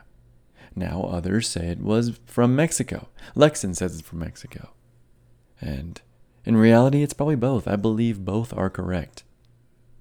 I'll go into it a little bit later, but this event may have been staged by a proto Chacoan system of rulers or a government as a warning, as a warning to people for whatever reason that were breaking the rules. Not long after this particular episode, the people would move down south and inhabit that canyon, and they would inhabit it in relative peace. Lekson says of that Chacoan peace that, quote, the diminution of violence during Chaco's era probably reflected Chaco's peacekeeping or order keeping function, enforced by periodic acts of violence, end quote. During Chaco, again from Lekson, quote, Farmsteads dotted the landscape, spaced at distances that suggests an absence of fear. Some believe, and Pueblo Mystique dictates that the rulers accomplished this region wide peaceful time by ritual, of course, kumbaya, and all that. Lekson says it was by seldom use of force by the state. Violence, like taking apart your family and your dogs, for goodness sake, bone by bone, and leaving them scattered around for those around to take the hint. In one site around the time of Chaco, so now we're talking the 1100s or so, one of these little farmsteads, surrounded by countless other farmsteads, is found to have been burned, and that burned pueblo contained the remains of that pueblo's occupants. Like the extreme processing event uh, described earlier, neither this place nor that one were ever returned to again. Clearly, those that perpetrated this violence were sending a message. The fact that it was an isolated incident in the middle of a whole bunch of, of farmsteads that were untouched suggests that message was from someone they knew, not a foreign invader. A foreign invader would have no doubt burned the other farmsteads around them to the ground as well. I mean, it could have been, as Plog suggested, quote, Trading partners one day may be bitter enemies the next. I don't think the rulers of Chaco would have allowed for such petty acts of violence by other pueblos. I believe they themselves were the perpetrators of these acts of violence. Here's an extended quote from Lekson to further push this idea that the violence, the violence that we're talking about during Chaco and even before, was state sanctioned. Quote The violence that killed, and sometimes cannibalized, people was, I think, socially sanctioned. That is, it was an expected part of the social contract, the stuff in the nasty small print, and not a surprise raid, a random war, or a barbarian invasion. Executing witches, for example, would be socially sanctioned violence. Witchcraft, broadly defined, means not playing by the rules. Witches or tax evaders, the people were just as dead. He goes on to say Extended families, or even small settlements, were rounded up, executed, and then systematically butchered, cut into pieces. Not a hit and run raid, but something drawn out and deliberate by guys who knew what they were about. Perhaps this spectacle was public. Certainly, people for miles around would know about it. But, and this is important, settlement patterns did not change. People continued to live in isolated single family farmsteads, at least initially. No defensive steps were taken. And we know they knew how to defend their settlements. Later, isolated farmsteads aggregated into large towns, sometimes walled, or shifted up into cliff overhangs, and so forth. But during Chaco's reign, when these violent events were less frequent than later, settlement patterns did not change. People did not react as if there was widespread war or random violence or indeed anything out of the ordinary. Not that mass executions were ordinary, but apparently the knowledge of such executions did not alter the basic settlement patterns and all it implies social structures, economies, lifestyles, etc. I think that whoever did the killing had a socially sanctioned right to do so. That would be consistent with a state's use of power. End quote. A state's use of power. That benefits nobody but the state. What Lekson is describing is something he has dubbed a socialization for fear. David Roberts would write for the Smithsonian, not in one of his two books I've mentioned, but for the Smithsonian Magazine in a 2003 article titled Riddles of the Anasazi. He would talk about this state sanctioned violence, and he would quote our boy Lekson. He'd quote him a good bit, actually. Roberts would explain Lekson's quote unquote socialization for fear when he wrote that this socialization for fear produced a quote long lasting violence that tore apart the Anasazi culture. In the 11th and early 12th centuries, there is little archaeological evidence of true warfare, Lekson says. But there were executions. As he puts it, and he's now directly quoting Lekson, there seemed to have been goon squads. Things were not going well for the leaders, and the governing structure wanted to perpetuate itself by making an example of social outcasts. The leaders executed and even cannibalized them. This practice, perpetrated by Chaco Canyon rulers, created a society wide paranoia, according to Lekson's theory, thus socializing the Anasazi people to live in constant fear. Lekson goes on to describe a grim scenario that he believes emerged during the next few hundred years. He's quoting Lekson. Entire villages go after one another, he says, alliance against alliance, and it persists well into the Spanish period. End all quotes well into the Spanish period? He may be referring to the Zuni scalp ceremony. Or maybe those ceremonial heart carving knives I have mentioned multiple times that were found at Chaco. We know that those knives, or at least knives very similar to it, were used well into the Spanish period. They recorded it. They were used to carve out hearts after slashing the victim's throat. And that was ancestral Puebloans. We're not talking about Anasazi. Well, we'll get into those in greater detail next time. Remember those monumental Chacoan roads? Could they have been used to transport armies or those goon squads in plain view of the countryside as they headed towards the state's next unfortunate victim? Whether they marched entire armies down the roads to outliers or or not, the Chaco Aztec secondary state definitely used violence to keep the greater region in a state of peace. Peace and fear, but relative peace. Well, that is at least until the 1200s when Chaco itself came crashing down in a fiery furnace of burned corn and human bodies. Across the Pacific Ocean, on the far off island of Lombok in Indonesia, stay with me. A catastrophic eruption exploded into the atmosphere and became one of the largest volcanic eruptions since the end of the Ice Age, actually, even up to this day. The 1257 Samalas volcanic eruption not only wiped out entire islands of people in the Pacific, but it had devastating consequences in places as far away as Europe. According to National Geographic, the eruption was, quote, an estimated eight times as large as the famed Krakatoa eruption of 1833 and twice as large as Tambora in 1815, end quote. And that 1815 Tambora eruption was so influential on uh, Europe.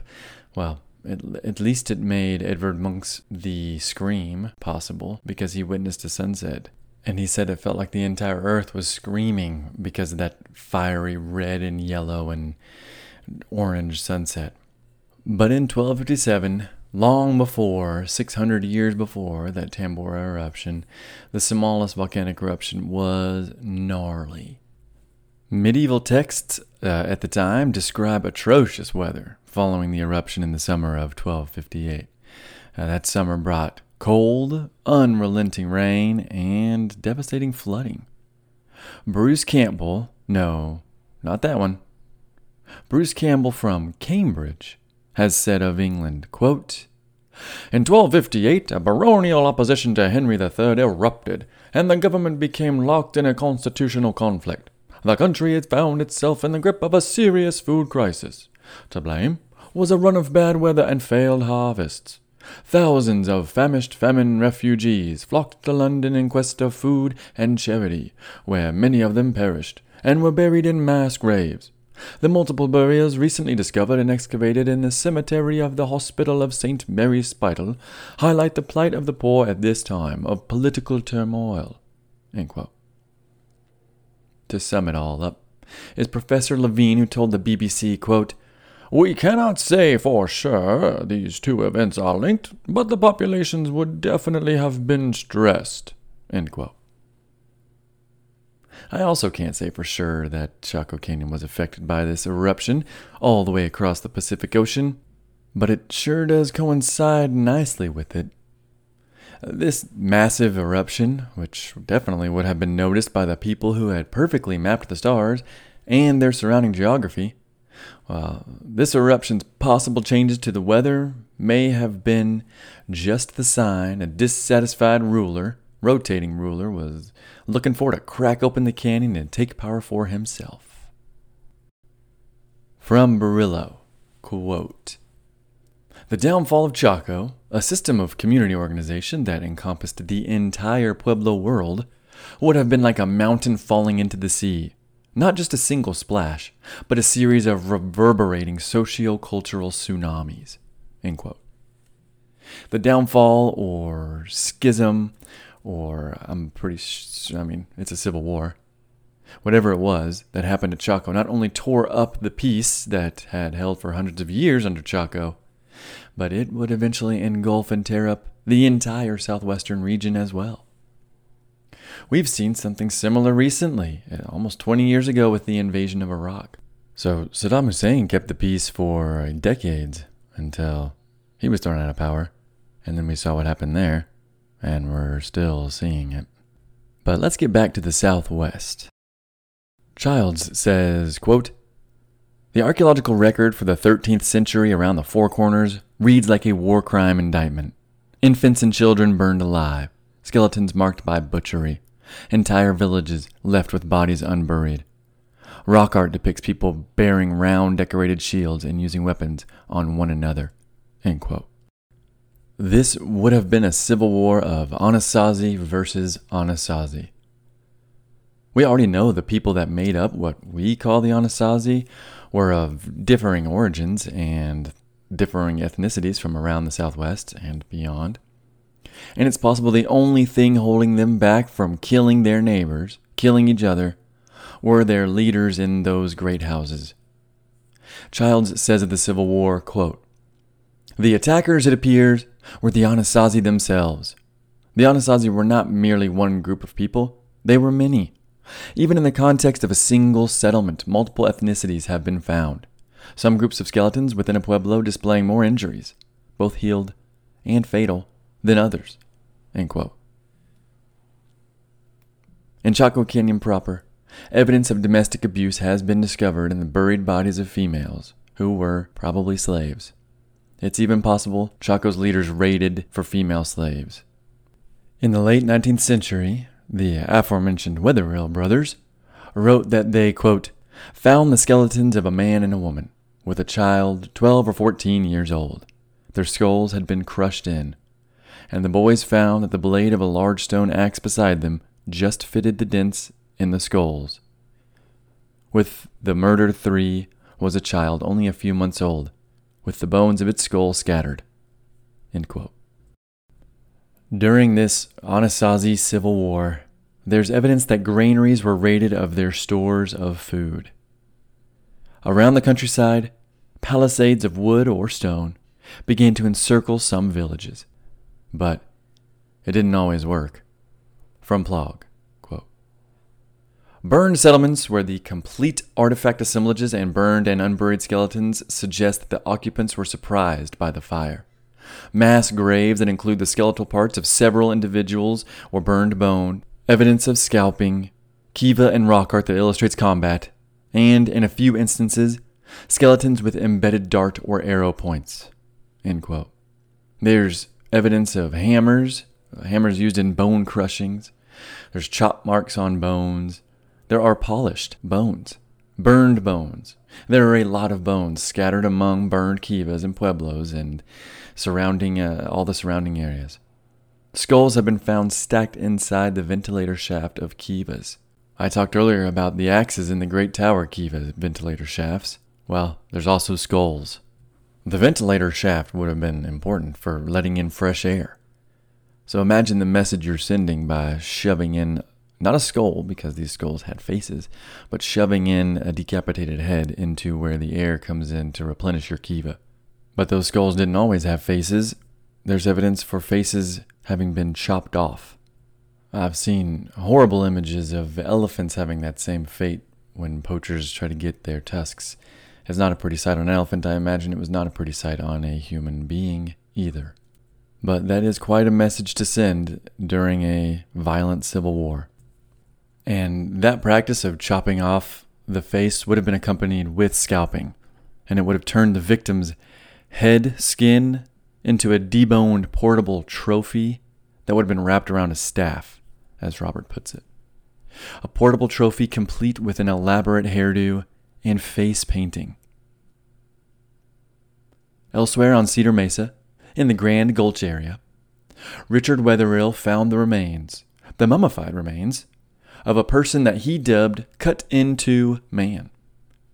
He named him that because the body had been cut completely in two, right through the hips and the abdomen. Then the body was sewn back together with twine of braided human hair. His entrails had been removed, and not on purpose, like uh, how the Egyptians um, removed the entrails during their practice of mummification.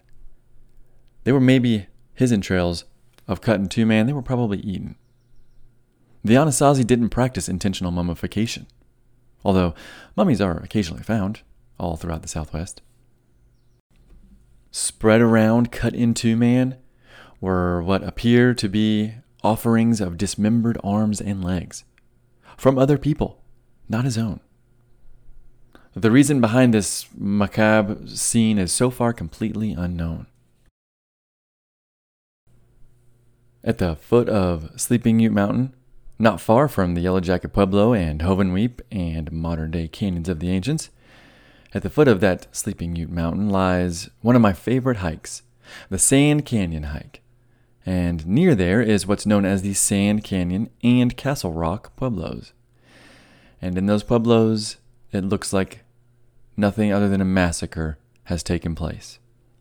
Childs says, quote, Castle Rock was built around a sturdy mast of rock, a natural watchtower at the bottom of the mountain. Excavating only about 5% of this site, crews came upon the partial remains of 41 bodies in a state of disarray. Most of the remains of a man with much of his face removed were found in one room, while his right leg, the bones still articulated, was found in another room more than 300 feet away. At Sand Canyon Pueblo, a similar violent fate was discovered. Unburied bodies being strewn about. There's evidence of scalping on both adults and even an eight year old. And the remains of a man with most of his leg bones having been smashed and splintered while he was still alive. Sand Canyon wasn't a small pueblo either. By 1250, it had a massive site enclosing wall, and that wall was completed in a single construction, which would have taken about 40 people uh, two months to complete. The pueblo also had 90 kivas and 420 rooms, but researchers suggest it may have only taken 200 warriors to take the whole pueblo down and then scatter its residents' remains throughout it. And they probably did it pretty quickly, too. Inside the pueblo, lies an unfinished pot, not yet with its paint complete. Also in Sand Canyon, Roberts describes yet another violent but very curious find uh, that he talks about being found in the ruins during a conversation with Bruce Bradley from the Crow Canyon Archaeological Center. Quote, in one kiva, we discovered a man of about 45 or 50 with his skull bashed in and he had six toes. Now, Neil Judd, who is an older archaeologist from the olden days, found that Neil Judd found a six-toed guy in the ruins of Pueblo Bonito back in 1920s. There are six-toed petroglyphs on the rock wall directly behind Bonito. And even today, among the Pueblos, polydactyly, having an extra toe or finger, is regarded as a special gift. End quote. 45 or 50 is old for an Anasazi and kind of rare. But surprisingly, polydactyly, or having six digits on one hand, or more importantly, foot, isn't that rare in the ancestral Puebloan world. This is a small, but an extremely interesting little tangent. So, way back in the archaic episode of this series, um, when I talked about the ancient ones after the Ice Age, uh, before the basket makers, or maybe I did talk about the basket makers. Anyways, I mentioned in that archaic episode how six toes shows up all over the American hemisphere, but especially it shows up in the Southwest. I've personally seen them everywhere. And Childs mentions that uh, they, Craig Childs, he mentions that they may signify someone with power or as being a spiritual leader. I quoted that back in that uh, archaic episode. What I didn't mention in that episode was the buried, dead, and murdered who had six toes during the Chaco Civil War. As strange as it sounds, it may have been a prerequisite, having six toes, to being a leader or a princely ruler. While it did offer the owner of the sixth toe a possible success in riches uh, during their life, like turquoise and a great house, it didn't always guarantee your safety, as the six toed man at Sand Canyon, who had his skull bashed in, can attest. Curiously, 3.1% of the population of Chaco Canyon itself, uh, the, the bodies that have been recovered, 3.1% of the population have been found to have six toes, while only 0.2, so 3.1 to 0.2% of Native Americans today have them, and 0.13% of white Americans have them. I have absolutely no idea what six toes meant in the belief system of the Anasazi. But I like to think uh, it, it did indeed represent movement and migration maybe uh, like how I mentioned in the archaic episode. They may have used the six toes to harken back to a time before the Pueblos, before the Altepetl, before Chaco, when the people could move freely across the land. Maybe the Anasazi believed someone with six toes represented the old ways, when the Clovis, when their ancient ones, when the Clovis would winter in Florida and summer at the Great Lakes during their relentless and never ending pursuit of the mammoths. Maybe venerating someone with six toes was worshiping the past and the past migrations that they could no longer recreate because of this Chacoan polity. Or maybe they were just into weird feet. I thoroughly enjoyed the Sand Canyon hike and Canyons of the Ancients. I was the only person there that day, and I hiked amongst the beautiful ruins on the meandering trail, although I didn't hike amongst the Sand Canyon Pueblo itself. Uh, the mountain, Sleeping Ute, it lies behind you for most of the hike. It's always there looking over you as you take in the red and white sandstone and the various camouflaged ruins. It was a reverent place uh, back when I was walking it. And I didn't even yet know its history. But that history does get worse. At the besieged Castle Rock Pueblo, mugs have been found to contain the cooked remains of human tissue and muscle. Talk about your man corn. An archaeologist who worked at a site in southern Colorado and found evidence of cannibalism, he said that the people who were killed were, quote, partially or entirely skinned, segmented, roasted, and defleshed. The crania and postcranial skeletal elements were fractured, with a focus on the larger limb bone shafts. This fracturing is inferred to result from efforts to recover brain and yellow marrow tissue. They go on to suggest that the polished bone they found was probably boiled in those famous Anasazi ceramic pots, and they were boiled to extract the bone grease they also suggest the bones may have been crushed and eaten in what were called bone cakes. I don't even want to know. Uh, my wife and I just had a red velvet cake for our wedding with some cream cheese icing. I think my father ate half the cake. I don't even want to know what a bone cake is. The other bones would have been brewed in a special man corn stew. There are 19 of these sites discovered as of Plog's 2008 publishing. It was actually hard to find if that number still holds up, um, if it, or if it has changed in the last 14 years. I couldn't quite find that online. Pueblo Mystique would rather bury the evidence that Mancorn was ever indulged in. Uh, this study, and others that Plog quotes, does say that, quote, alternative hypotheses that might account for these remains, such as ritual behavior or carnivore disturbance, have been examined and consistently found insufficient to explain all aspects of the skeletal remains. Elsewhere around the beautiful Sleeping Ute Mountain, beautiful but rather haunting, Sleeping Ute Mountain, Childs lays out even more evidence of Mancorn in this extended quote. One crew uncovered human bones scattered all over the place, as if the people had been hacked apart.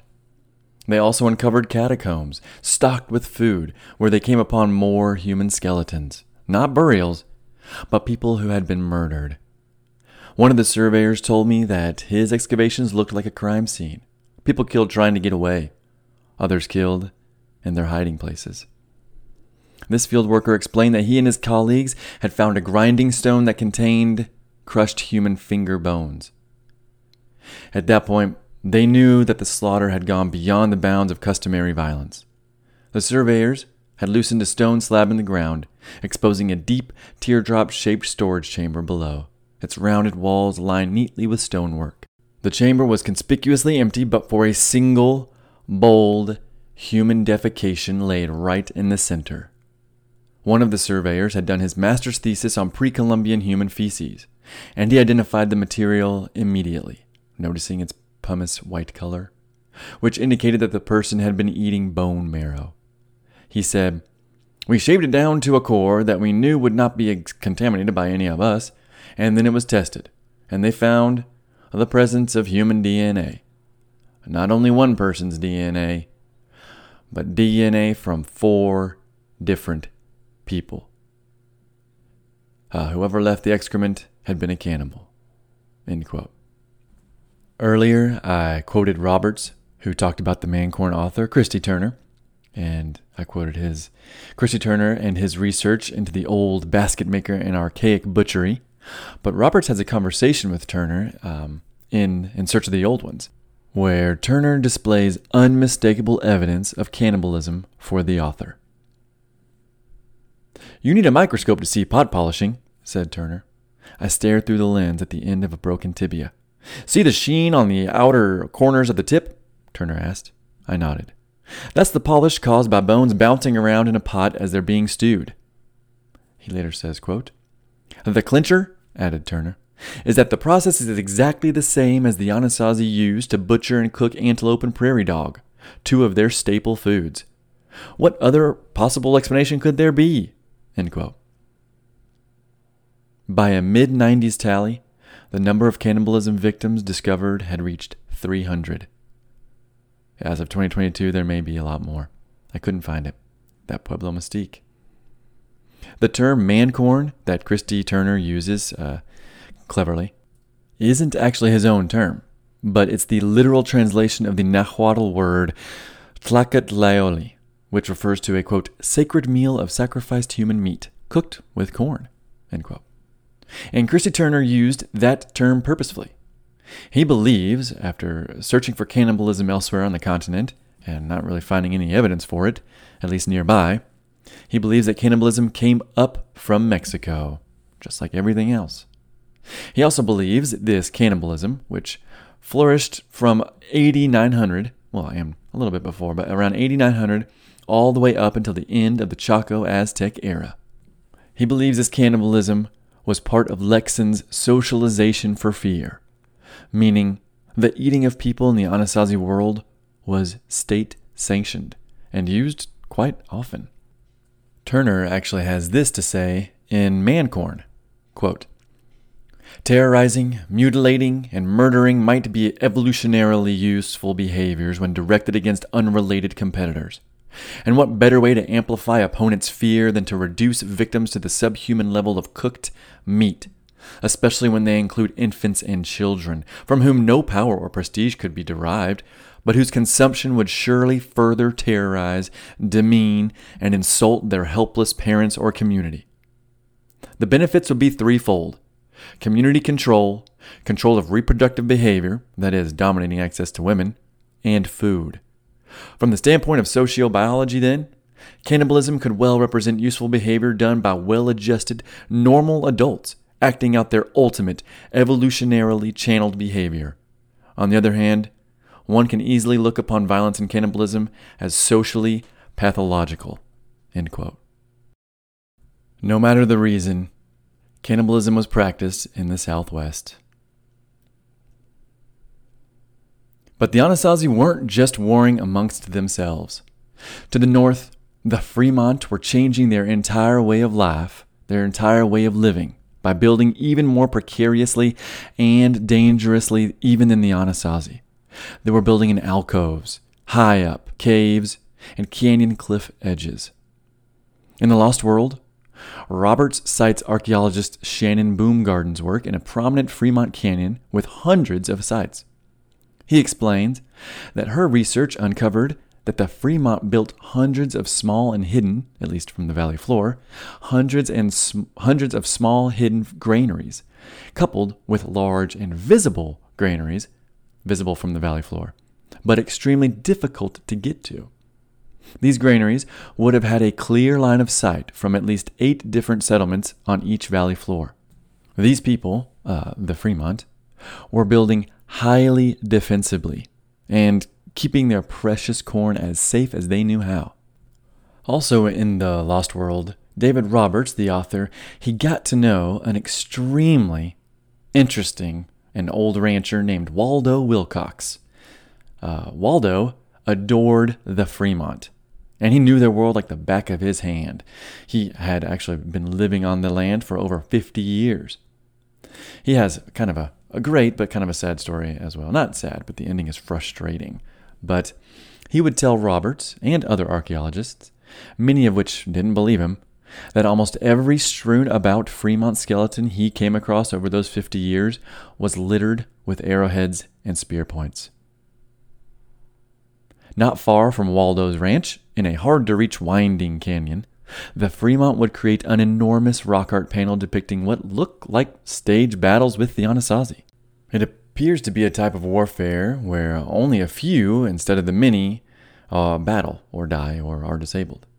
The panel depicts warriors hurtling spears and atlatls at each other with shields up, and the panels are located in a massive open space. At the top of this massive open space, kind of like an arena, the area does. It looks like an arena. When Childs describes the old rock art hunter from Moab who showed him the panel and tells him this particular theory that it was just uh, staged warfare and not full on battles, when Childs describes that, I became incredibly intrigued. It kind of reminds me of like northern Indians counting coup, or those big Greek battles where only the heroes fought as armies lined up on, on both sides. Now, maybe that's just in historical fiction, but I'm not sure. After this civil war and regional conflicts that erupted, the Fremont, who had been interacting with the Anasazi for hundreds of years by now, well, the Fremont straight up abandoned agriculture altogether, and they headed even further north, away from these violent man corn eaters. It's hard to overstate the violence that erupted as Chaco collapsed. It's hard to overstate the violence during this civil war that ensued. But thankfully, it didn't last too long. Then again, if you remember, the average age of the skeletons recovered from Chaco was 27 years old. Decades of violence could have lasted a person's entire lifetime. Violence may have been the only thing some of these Anasazi youth knew. Eventually, though, the people would start to flee for the aforementioned areas like Mesa Verde, the Bears Ears, and down south into Arizona, uh, where long standing neighbors like the Mogollon and Hohokam, who were no doubt heavily influenced by Chaco. But down in Arizona, these people were probably trying to avoid Chaco's same fate. It's also during this time that quite a few peoples and families and clans would have said enough is enough, and they would have gone their separate ways to the other side of the Jemez Mountains towards the Rio Grande Pueblos, leaving Chaco and its violent man made mess behind. Despite the violence, the people were continuing to congregate and the population was continuing to rise.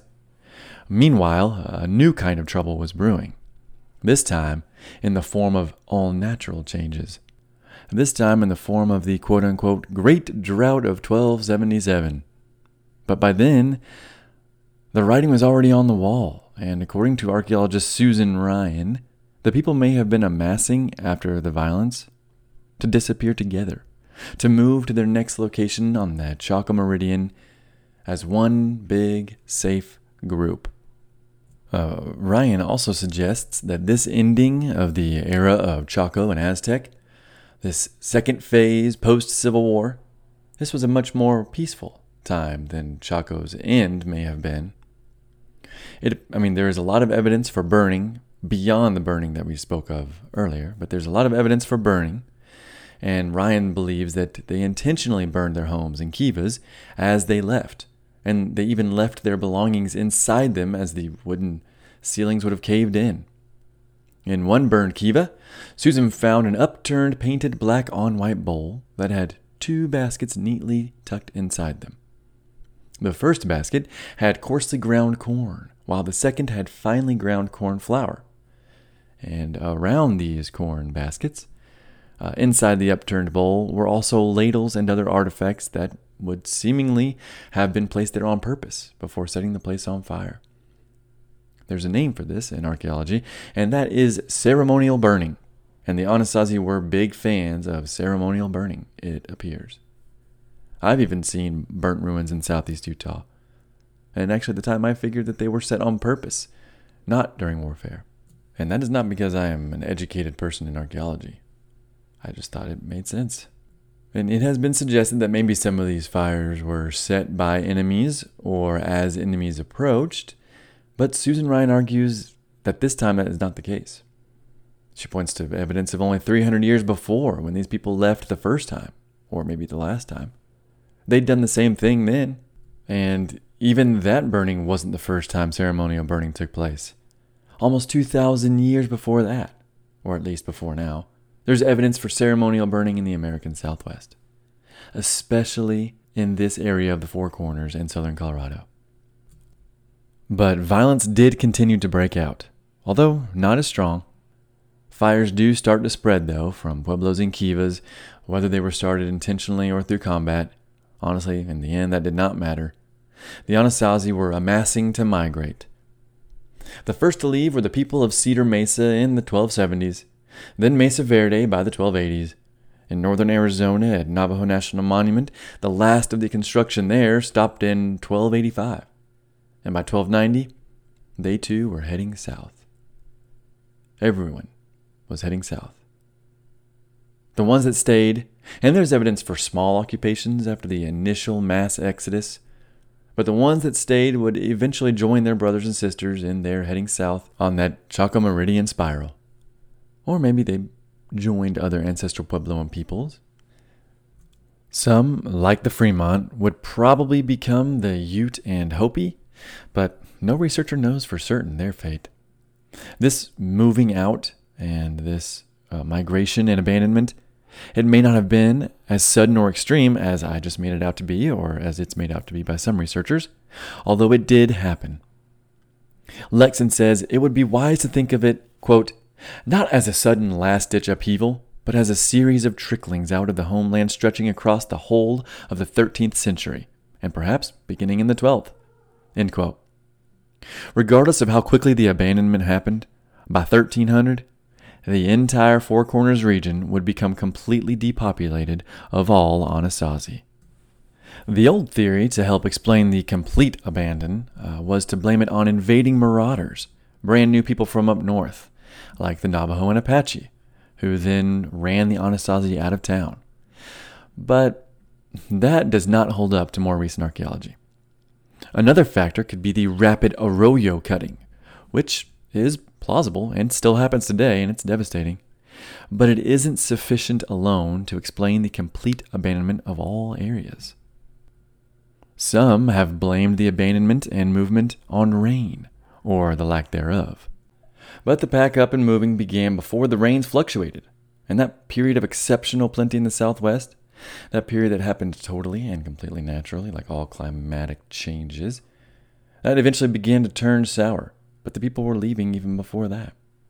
Besides, the evidence of disease and malnutrition at this time, it just doesn't show up in the human record. Not yet, at least. As Lekson puts it, the people left in a time of good climate and bad vibes. The tree ring data, though, it does support the lack of rainfall. From 1276 to 1299, the quote unquote Great Drought, it rocks the Southwest pretty hard. But there should have been enough food stored up, right? Those great house palaces aren't just for living in, remember? They were also used to store up the people's excess corn.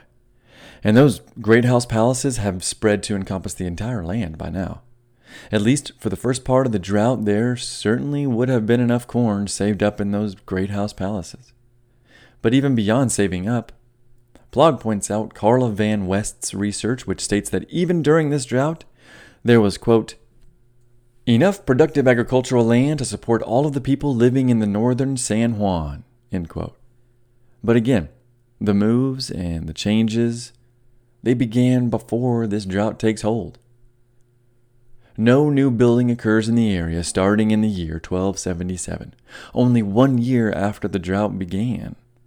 Certainly, they wouldn't have known it was going to last another 25 years. So, as Plog points out, the drought was probably the straw that broke the camel's back. One of the final contributing factors. It only took one year of the rains not falling as they had had been falling for hundreds of years by this point. And then there was that probably rocky year after the volcano. Maybe those things combined to make an already unstable situation break out into that post Chaco Civil War, and then the further violence before everyone just left. I heard and read throughout college and in many of my readings for this series that it simply just was the climate. The climate forced the Anasazi to move. The climate forced the Anasazi to break out into bad violence. But I think that's projecting our own current narrative bias on the past. People don't always dictate their entire lives' decisions on the climate. If that were the case, people wouldn't live on riverbanks because of floods. I wouldn't have moved to Southern California because of the current drought. And an ex US president wouldn't have bought two properties mere feet from the ocean which he claims is going to drown us all. Plog puts it well when he says, quote, it is thus an oversimplification to see climatic change as the primary cause of the abandonment. Such views treat culture change as little more than an automatic human response to environmental stimuli, without recognizing that the people themselves are the central players. Plog also goes on to say something that I, I, hinted at previously when he mentions that the people may have forced their own removal from the land. And they could have done this by over farming or more likely deforestation. This large boom in population, along with the increase in structures and the added fuels for fire, it would have decimated the already precarious southwestern groves of trees analyzed wood charcoal from the area of Chaco Canyon in the Mimbres Valley. They suggest the people went from the superior pinon and juniper to the inferior for fires, ponderosa pine, and cottonwood. Not because they wanted to, but because it was all the wood that was left. The decreased trees means decreased animals. These animals that depend on the trees which means decreased food for the people.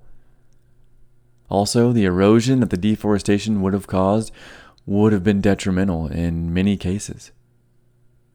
And remember when I mentioned those San Juan red wares? Those ceramic pots that were all the rage? The new innovation of the Anasazi? Well, again, that form of creating that redware pottery used a whole lot more oxygen, which would have required a whole lot more trees as the oxygen would have made the fires hotter and burn faster. Not to mention the amount of construction in the Southwest at this time is astounding. All of this could have influenced the area's environment and led to a rapid desertification, especially coupled with the Great Drought of 1277. Besides not knowing the full answer on why the Ancient Ones left, the question of if they had to leave at all is brought up by Lekson when he tells David Roberts in Lost World, quote, Here's the kicker. Our most advanced environmental modeling shows us that they didn't have to leave at all. Even the worst periods of the Great Drought could have supported numbers of people, and they could have shifted gears and built canals. The Hohokam had been doing just that for a thousand years, and the Mimbres for several centuries. When the last villagers left the Mesa Verde area, sometime after 1280, the homelands were truly empty. If anyone stayed behind, we can't find them archaeologically. The totality and finality of the evacuations suggest to me political rather than environmental processes. Complete depopulation is unusual in history. When it happens, it often follows immense natural calamities, disasters of biblical proportions, not just a drought. Great, but no worse than several the Anasazi had previously weathered. The disaster that ended Chaco and Aztec was, at least in part, and I think largely, man made. Failure of the political system. So, to piggyback off of Lekson, a more important landscape for explaining why the people left their homes and homeland is the social, cultural, and political landscape, which are all a whole lot harder for us and archaeologists and researchers to know, since those rarely get preserved, especially in societies which do not have a written language, or at least didn't leave a record of one. What we do know is that after centuries of toying around on the Chaco Meridian, the ancient ones adopted a southern lifestyle and changed their entire society. They came together from all over the four corners and they built Chaco Canyon. They built the great house outliers. They built the pueblos and the multi-family structures that abound in the area. There are countless of these homes and great houses all over the landscape, and we've talked all about them. But it's easy to understate just really how many there actually are. But this new southern influenced society created their secondary state that looks a lot like a southern people's Nahuatl Altepetl, and this Nahuatl Altepetl governed the Anasazi and kept the peace through state sanctioned violence and force, and probably, maybe, some sort of southern style quote unquote religion, maybe. This southern religion probably eclipsed what the archaic Anasazi had previously been doing, which you can see a glimpse of with the petroglyphs and, and pictographs. And I, I think it eclipsed it because once Chaco Canyon gets established and becomes the the major monumental polity that it becomes in the Southwest, those that kind of rock art and petroglyphs and pictographs that the, the archaic ones were doing, the basket makers were doing, it disappears. Uh, the level of artistry, it goes down. And those images kind of fade away, at least, you know, possibly until after the Civil War and the migration when the Kachina culture comes back. Well, maybe not comes back, but begins. And then these rotating prince rulers, the Altepetl, with their matrilineal heritage, got along in Chaco. And then they moved to Aztec. And uh, Aztec wasn't anything to balk at. Aztec was a recreation of Chaco down to the brick. As Lekson puts it, quote, Aztec must have been the largest ancestral Puebloan center in the southwest for about 175 years, from AD 1125 to 1300, smaller by one order of magnitude than Chaco. But then in the 1200s, something split the Anasazi, Chaco, and Aztec polity apart. Violently. And real migration, separation, and change began. The Anasazi Civil War, or Revolution, it had begun, and it would engulf the area, the entire area, until 1300. Lekson calls that date, 1300, a great divide, and says, quote, Almost every aspect of iconography, pottery, rock art, murals, everything, changed dramatically. We don't know the details. We can never know the details but from its material expression, it seems clear that religion changed. It's not obscure or subtle. Every Southwest archaeologist who is paying attention knows of this, as do most interested laymen. He goes on to say, There's abundant evidence for change in cosmology and religion, and to me, very clear evidence of political collapse. It looks like, to me at least, that the Civil War had been decided by this point, before 1300. And the winner was able to dictate the future of the Anasazi. And that future included packing everything and everyone up, well, not everything, but packing everyone up and moving down south. Maybe where that ruler or group of rulers who won the Civil War were from to begin with. I think it's entirely possible and feasible that the home team of Mesa Verde Anasazi, who had come down to Chaco to create something new, with the Mesoamerican newcomers who had come up to Chaco. Well, to me, it's possible those Mesa Verde Anasazis eventually lost the war. Maybe they were killed. Maybe they were eaten. Maybe they were exiled to the Rio Grande Pueblos or even further away. Well, a whole bunch of survivors definitely went to the Rio Grande Pueblos. But maybe many were killed. Or maybe they became slaves to the Southerners and or were forced to, at spear point to walk down the Chaco Meridian all the way to Paquime. Maybe that's why everything changed.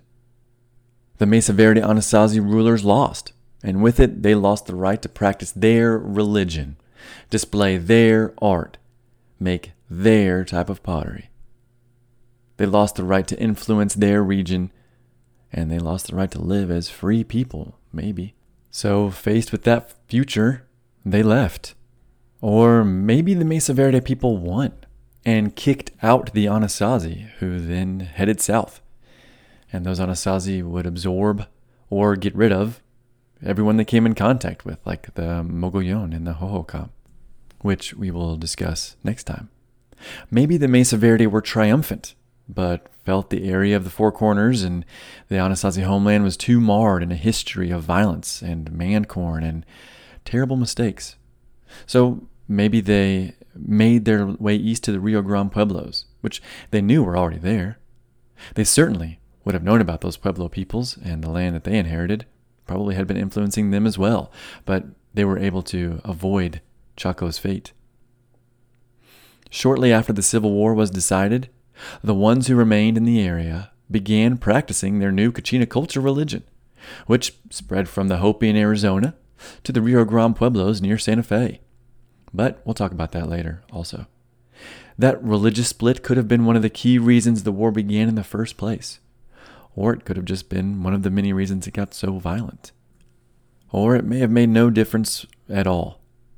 In the end, it doesn't matter who won or lost because they both left.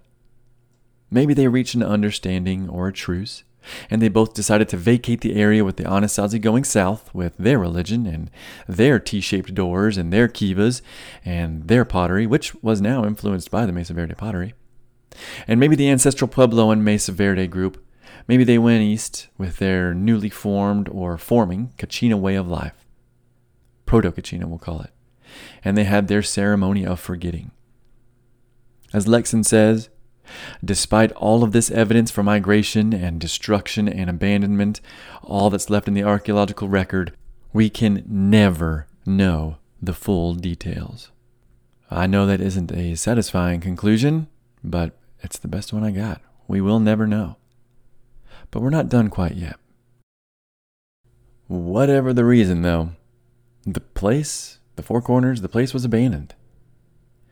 And, you know, I'm not really bothered that a 2012 textbook said that the word abandoned is offensive. They claim it's better to use depopulated, which, uh, it means the same thing. Even Plog has a section titled Denouement in the Four Corners region, which, I mean, I didn't even have to look up in the dictionary to find what the word denouement means. I can clearly tell it's another fancier term for abandonment. I don't even know if I'm saying it right.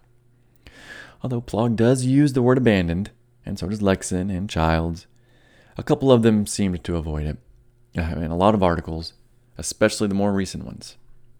And, you know, Burrillo does point out the people may have eventually returned, maybe.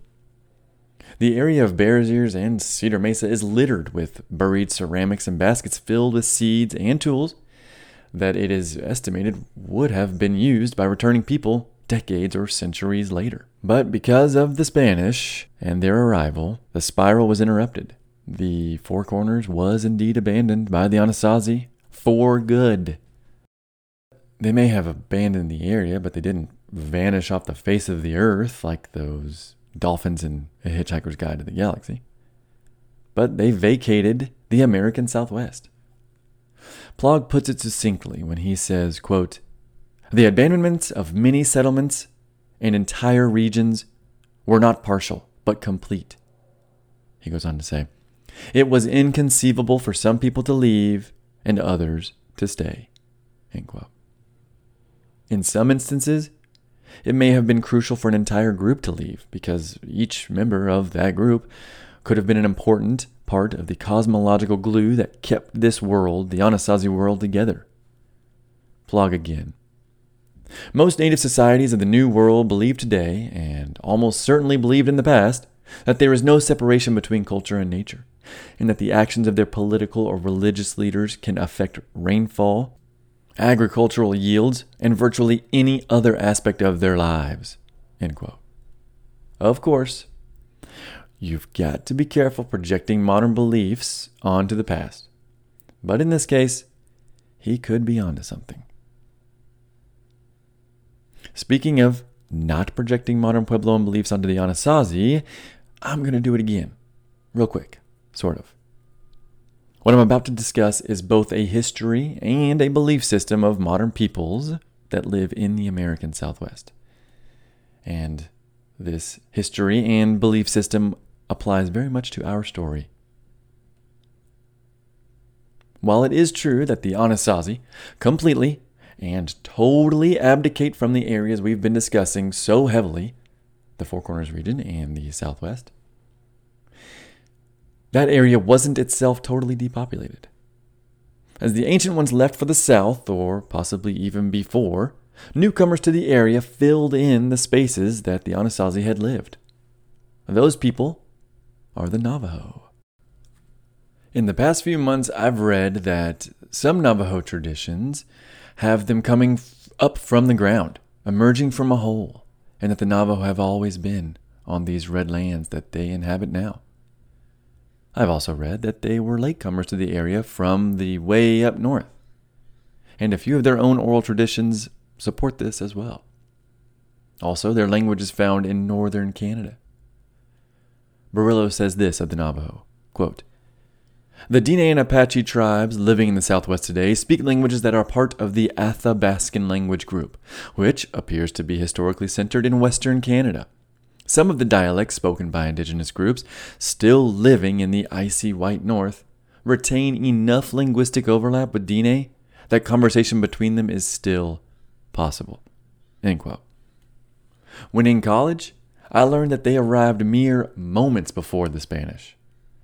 And to back that view up, Plog states that, quote, Important though they may have been to the life of the region in historic times, they played no part in the story of the ancient Southwest. They being the Navajo. And I'm not totally sure of, of that statement anymore. But I'm also not totally convinced it's wrong either. Lekson says of the year 1300 that the Navajo people, quote, became the sole proprietors and custodians of the old Chacoan polity. Navajo people live in and among its ruins and have names and stories for many key features, natural or built. Those stories are often quite specific. In the last episode, I mentioned how the Navajos say there was a king at Chaco who made everyone their slave. While they could have heard that from Pueblo peoples who fled around 1300, they could have also witnessed it themselves. But uh, you got to stay with me because I'm going to jump around just a little bit. And I know we're not even talking about the Anasazi anymore, but the Navajo are important to our story right now to understand what happened to the Anasazi and why they left and why they left such a trail of destruction when they did. But fear not, next year or in the future, I will do a series on the Navajo. Uh, they're just such an important group of people to the southwest, uh, historically and today, and possibly prehistorically too. That series will no doubt start around this time when they arrive in the southwest, and will go to the World War II code talkers. But all right, let's get back to the Anasazi. To the modern day Acoma, Zia, and several other Keres pueblos, the traditional history of what's known as White House is a powerful story. The White House was a quote unquote notable place to the north where wonderful and terrible things happened. Lekson says some Native American groups and researchers suggest White House was Mesa Verde, while he thinks it's Chaco Canyon. But honestly, it may refer to the entire Chaco Aztec region of the Four Corners in general, including Mesa Verde. Lekson quotes from these uh, traditions uh, when he explains that when the people left this White House of the North, searching for their center place, uh, which is a place, or was, a place not ruled by the Anasazi, as the people left the White House, they stopped to perform a ceremony of forgetting, where they left their sickness and troubles behind. That sickness and trouble, no doubt, contained the human sacrifice and violence of Chaco Canyon that occurred. I mean, you can't forget the ceremonial heart carving knife that was found in Chaco Canyon. Plus, all of the fire, all of the destruction, and all of the bones. After Chaco, the region was abandoned starting in 1300, which we've talked about. Very few, if any at all, since 1300, very few modern Puebloan peoples have come back to visit the sites that were once so very important, like Mesa Verde and Chaco Canyon. But to the Acoma, the White House was a place where people got power over people. And the peoples, as Lekson put it, quote, lived lives and created societies incorrect or inappropriate for Pueblo philosophers today. Men who embraced social, political, religious hierarchy and envisioned control and power over places, resources, and people. In his retelling of the White House, uh, he is quoting Rina Swentzell's a Pueblo woman's perspective on Chaco Canyon from the 2004 In Search of Chaco. So he is quoting um, Puebloan people because some of this information is privileged to modern Puebloan people, and uh, I don't want you to think I'm stealing knowledge or exploiting it. It is published. More from Lekson. Quote The place, known as White House, was grand and glorious, but became corrupt and ripe for correction. Rather than Old Testament style destruction, the people, following advice from their spiritual councils, voted with their feet, left rulers and bad guys behind, and moved on to newer places and better behaviors. They rejected the hierarchical social structures of White House and reinvented themselves as Pueblos. End quote. Meaning today's Puebloan people. This reinvention occurred after that aforementioned ceremony of forgetting, which occurred after they left the White House, or Chacoan area, which events, to quote Lekson, were never forgotten. But the ceremony of forgetting probably ensured that the full story is remembered and recounted only when needed in the present. The bad example with which to correct improper behaviors. End quote. So, the Pueblo peoples who voted with their feet could have told the Navajo about the evil Chacoan government. That evil Chacoan government they were actively choosing to never replicate again. But that would suggest the ceremony of forgetting that they performed on their way out wasn't the most successful. Instead, the Navajos may have been witness to the entire Chacoan fall themselves. Lekson says, quote, Pueblo people's traditional histories of Chaco and the lessons and principles learned there are central to their heritage, but not perhaps the details. Navajo people know and share details. Navajo people live on that landscape and encounter the ruins every day, constantly refreshing memories through daily life. So, what did the Navajos say of the White House area, that is, the Four Corners region of Chaco and Aztec and Mesa Verde and all the rest? Again from Lekson. Quote, a central oppressive ruler, the winner of people, who was not a local, neither Pueblo nor Navajo, enslaved everyone, both Pueblo and Navajo, and demanded that they build him a magnificent house, Pueblo Alto, and houses for his cronies and kin, the other great houses. After a period of oppressive rule, the people rose up in revolt and dispatched him, either by death or by shooting him straight up to the skies, or straight south back to Mexico, where he came from. And I do apologize if I butchered the winner of people. I don't know. I don't speak Navajo, and it's a very difficult language. So I apologize to all the Navajo brothers and sisters listening. Please forgive me. Maybe by the Navajo series next year, I will have a better understanding of the language, but probably not.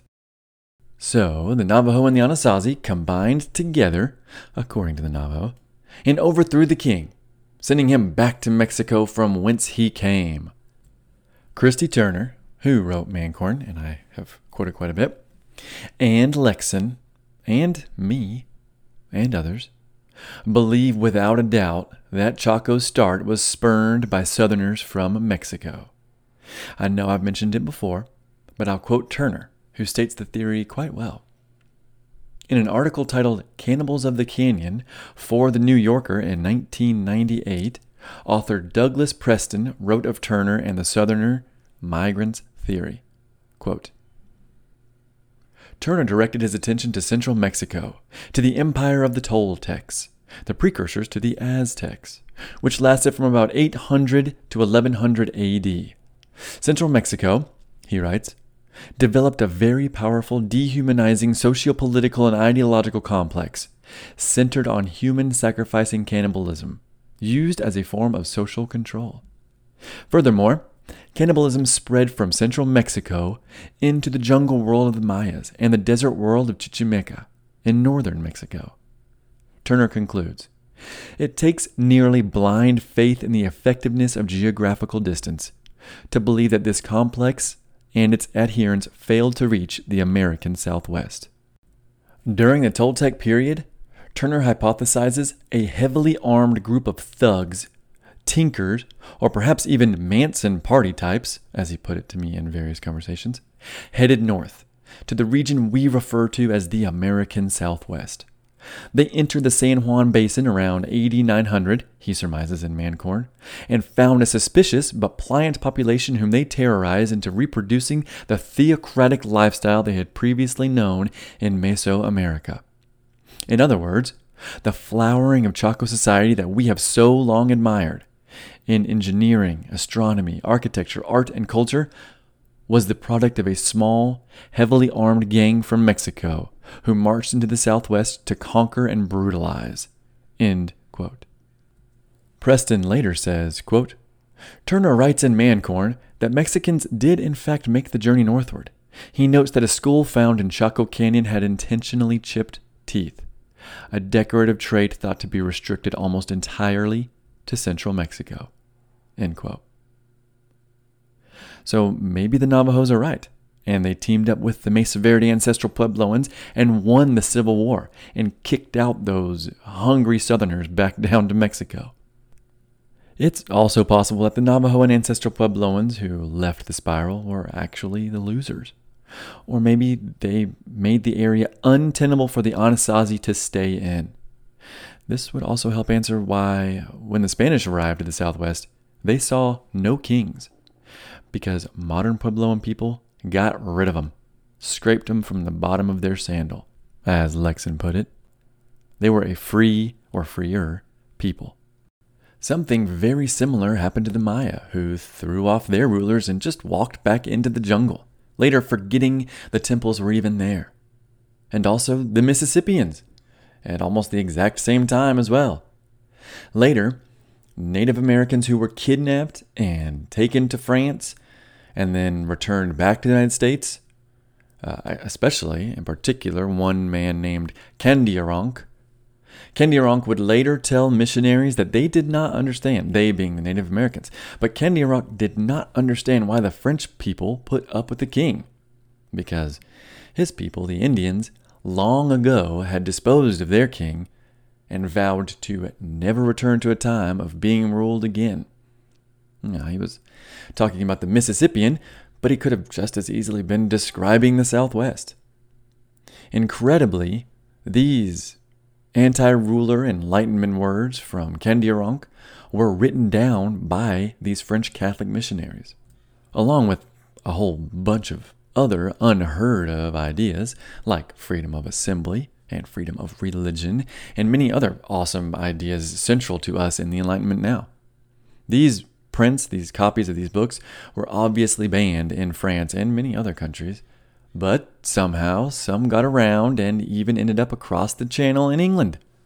Those ideas in the early 1700s were talked about and expounded upon in coffee houses and taverns, and eventually made it back across the pond to where they originated and where they were incorporated heavily into our founding fathers' ideas, which means these fundamental Western ideas like democracy and freedom, uh, lack of monarchy, no dictator, etc., that we think of as being from like Rome and like Greece, which, I mean, if you know your Greek and Roman history, that's absurd. But these ideas, these American ideas that we have in our Constitution, they actually sprang forth in the New World by an entire continent of people, uh, except maybe the Pacific Northwest and a few other holdouts. But these ideas partially originated in the New World by themselves, by a people who were living here and who were generally free and carefree. An entire continent of free people. Read any account of Europeans that were taken by and adopted into Native American tribes, and you'll see the same theme over and over again. They live, after the fear wears off, they live in absolute and near complete freedom. Those who weren't enslaved, let's be honest. But they live in absolute and near complete freedom and a lack of desire to return to the white man's world when they are rescued. And the Native Americans, the ones that would try to uh, assimilate into American culture, a lot of them gave up because it was not free. American culture was not freedom. American culture could be argued today to still not be freedom, although a lot more free than many other places. I'm sorry, got a little off topic there. One of the most amazing books I've ever read, called The Dawn of Everything, talks about about this, Kandiaronk and these ideas and the Enlightenment, and it blew me away. But modern Pueblo societies also overthrew their leaders at Chaco and Aztec, and they also remade their society in much the same way a free way. Modern Pueblo peoples, cultures, and ways of life are a reaction against Chacoan political systems, not a development from them, as Lekson puts it. We will never know exactly what happened to the Anasazi and ancestral Puebloans during their civil war or revolution before the abandonment. We will never know if the Navajo aided them in their plight the Mesa Verdeans, against the Southerners. But we do know that what happened was shocking. What happened was shocking, and it was violent, and it was system ending. Neither side of the Civil War looked the same after it was over. Sure, both sides retained a lot of Chacoan grandeur, but both sides diverged and would change. We know the Anasazi head south and absorb both Mogollon and Hohokam aspects as they head down to Mexico to disappear for real. Maybe disappear for real. We'll see about that. And we do know the ancestral Puebloans either stick to their mesa tops on the New Mexican Arizona border, or they head to the east into the Rio Grande Pueblos, where they uh, attempt to remake themselves. But in that period of remaking themselves over the course of the next couple hundred years, the modern Puebloans not only forgot how to make the black on white, that all important ancestral Puebloan Anasazi black on white pottery and its sister iterations, but they also forget how to flint knap arrowheads anywhere near as good as their ancestors had. To this day, the modern Puebloans cannot recreate the Anasazi pottery. Now, that may be a purposeful decision to, to forget and leave those behind, since ceramics did come north with cannibalism, but they do continue ceramics. We, we just can't know for sure. While we do know the modern Puebloan peoples and others are descendants of the ancient ones that inhabited uh, those mesa tops and canyon wall alcoves and caves and great houses, we cannot always rely on their oral traditions. As one old timer archaeologist put it to Roberts, quote, the Hopi oral traditions aren't worth the paper they're printed on. End quote. While I think that's a bit harsh, it does hint at some truth. Remember, there were multiple world shattering events for these ancestral Puebloans. From the Anasazi Civil War that we've just discussed, to the arrival of the Spanish with their diseases and their savior, all the way up to the Americans. All of these events and a whole lot more, but all these events would have profoundly disrupted and altered these people's way of life, culture, and how they viewed their history. At the same time, the modern day Puebloans' ancestors were finding their center place as they left the Chacoan lands after that brutal civil war.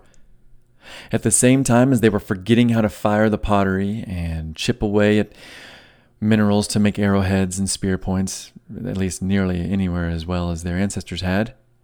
At the same time, they were adopting the ceremony of forgetting and creating the Kachina culture.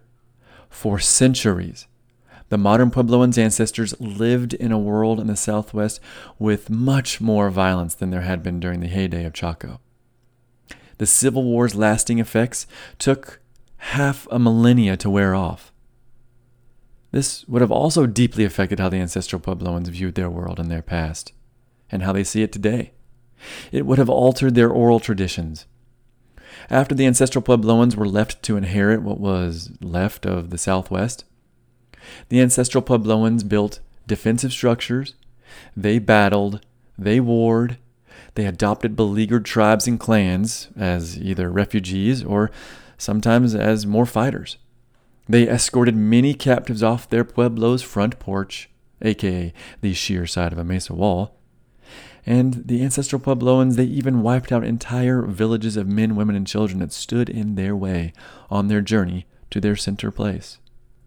The later to arrive Spanish would write about these events that the ancestral Puebloans were doing, and would write about their fighting prowess, and about how their Puebloan communities were an effective impediment to siege and battling.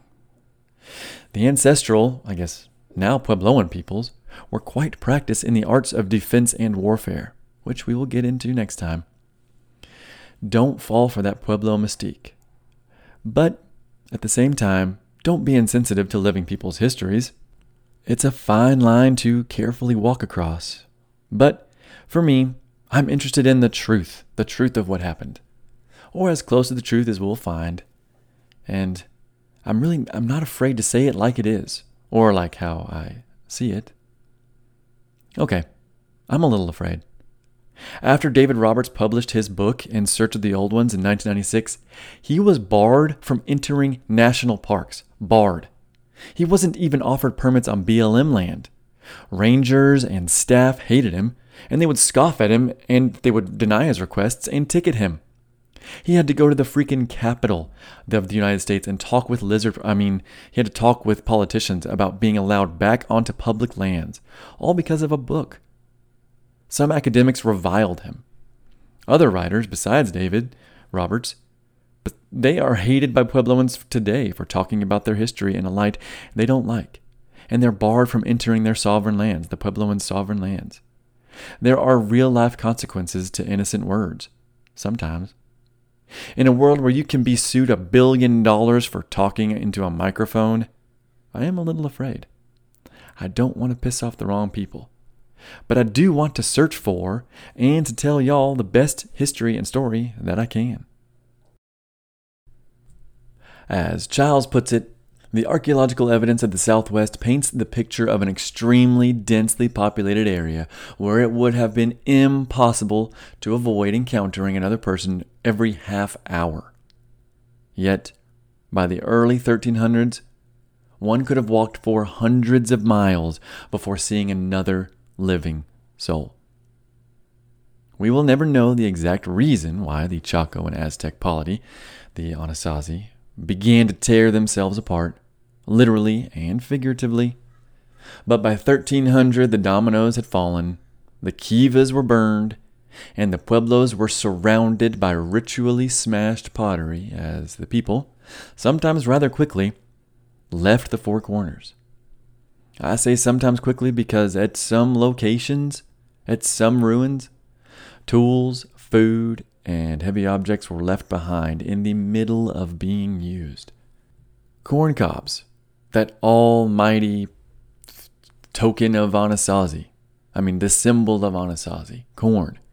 Corn cobs have been found to be only half crushed in metates, with the mano resting nearby. The spiral was beginning to turn into itself, it seems. By that year of, of 1300, there are not enough human beings remaining to have left an archaeological impact in the southern Colorado, in the Bears Ears, or in the Cedar Mesa region. The Four Corners were essentially empty. On the periphery of the old Chacoan world is where the people that stayed would settle into. Areas like Black Mesa of Arizona, where the ancestral Hopis lived, west central New Mexico, where the ancient Zuni resided, sections of the Little Colorado River, the Mogollon Rim, uh, the Salt and Gila River basins, northern Mexico, the Rio Grande Valley, and Antelope Mesa in Arizona. We will return to all of those places and the people who stayed in and around them in the American Southwest, um, but those people who had left the Chacoan world of the Four Corners and, and stayed around. But first, before we talk about them, especially those Rio Grande people, we're going to follow the faction of Anasazi, those southerners that headed south into the mountains of northern Mexico. And as they did, they ran into all of their neighbors that we've talked about. But from here on out, we're walking. So get your sandals, not on, but ready. Do some stretching because we've got 400 miles of deserts and mountains to cross.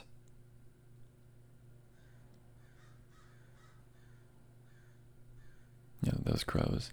I was not going to end the, the series, or I guess this episode right here, because I'm really only halfway through what I thought was going to be this final episode before we get to 1680. But really, I mean, there's so much more movement, there's so much more migration and following of that spiral as they head down south. I mean, we still got to walk through the Mogollon Rim. They still interact with the Hohokam. They change both societies forever. So we've got a lot of talking and a lot of walking to do before we follow those Anasazi and their trail of destruction and abandonment all the way into the high cliffs of the Sierra Madres. That's where their trail will finally grow cold. And that's where the Spanish will stumble upon their T shaped doors and their supposed army of tens of thousands of Anasazi soldiers.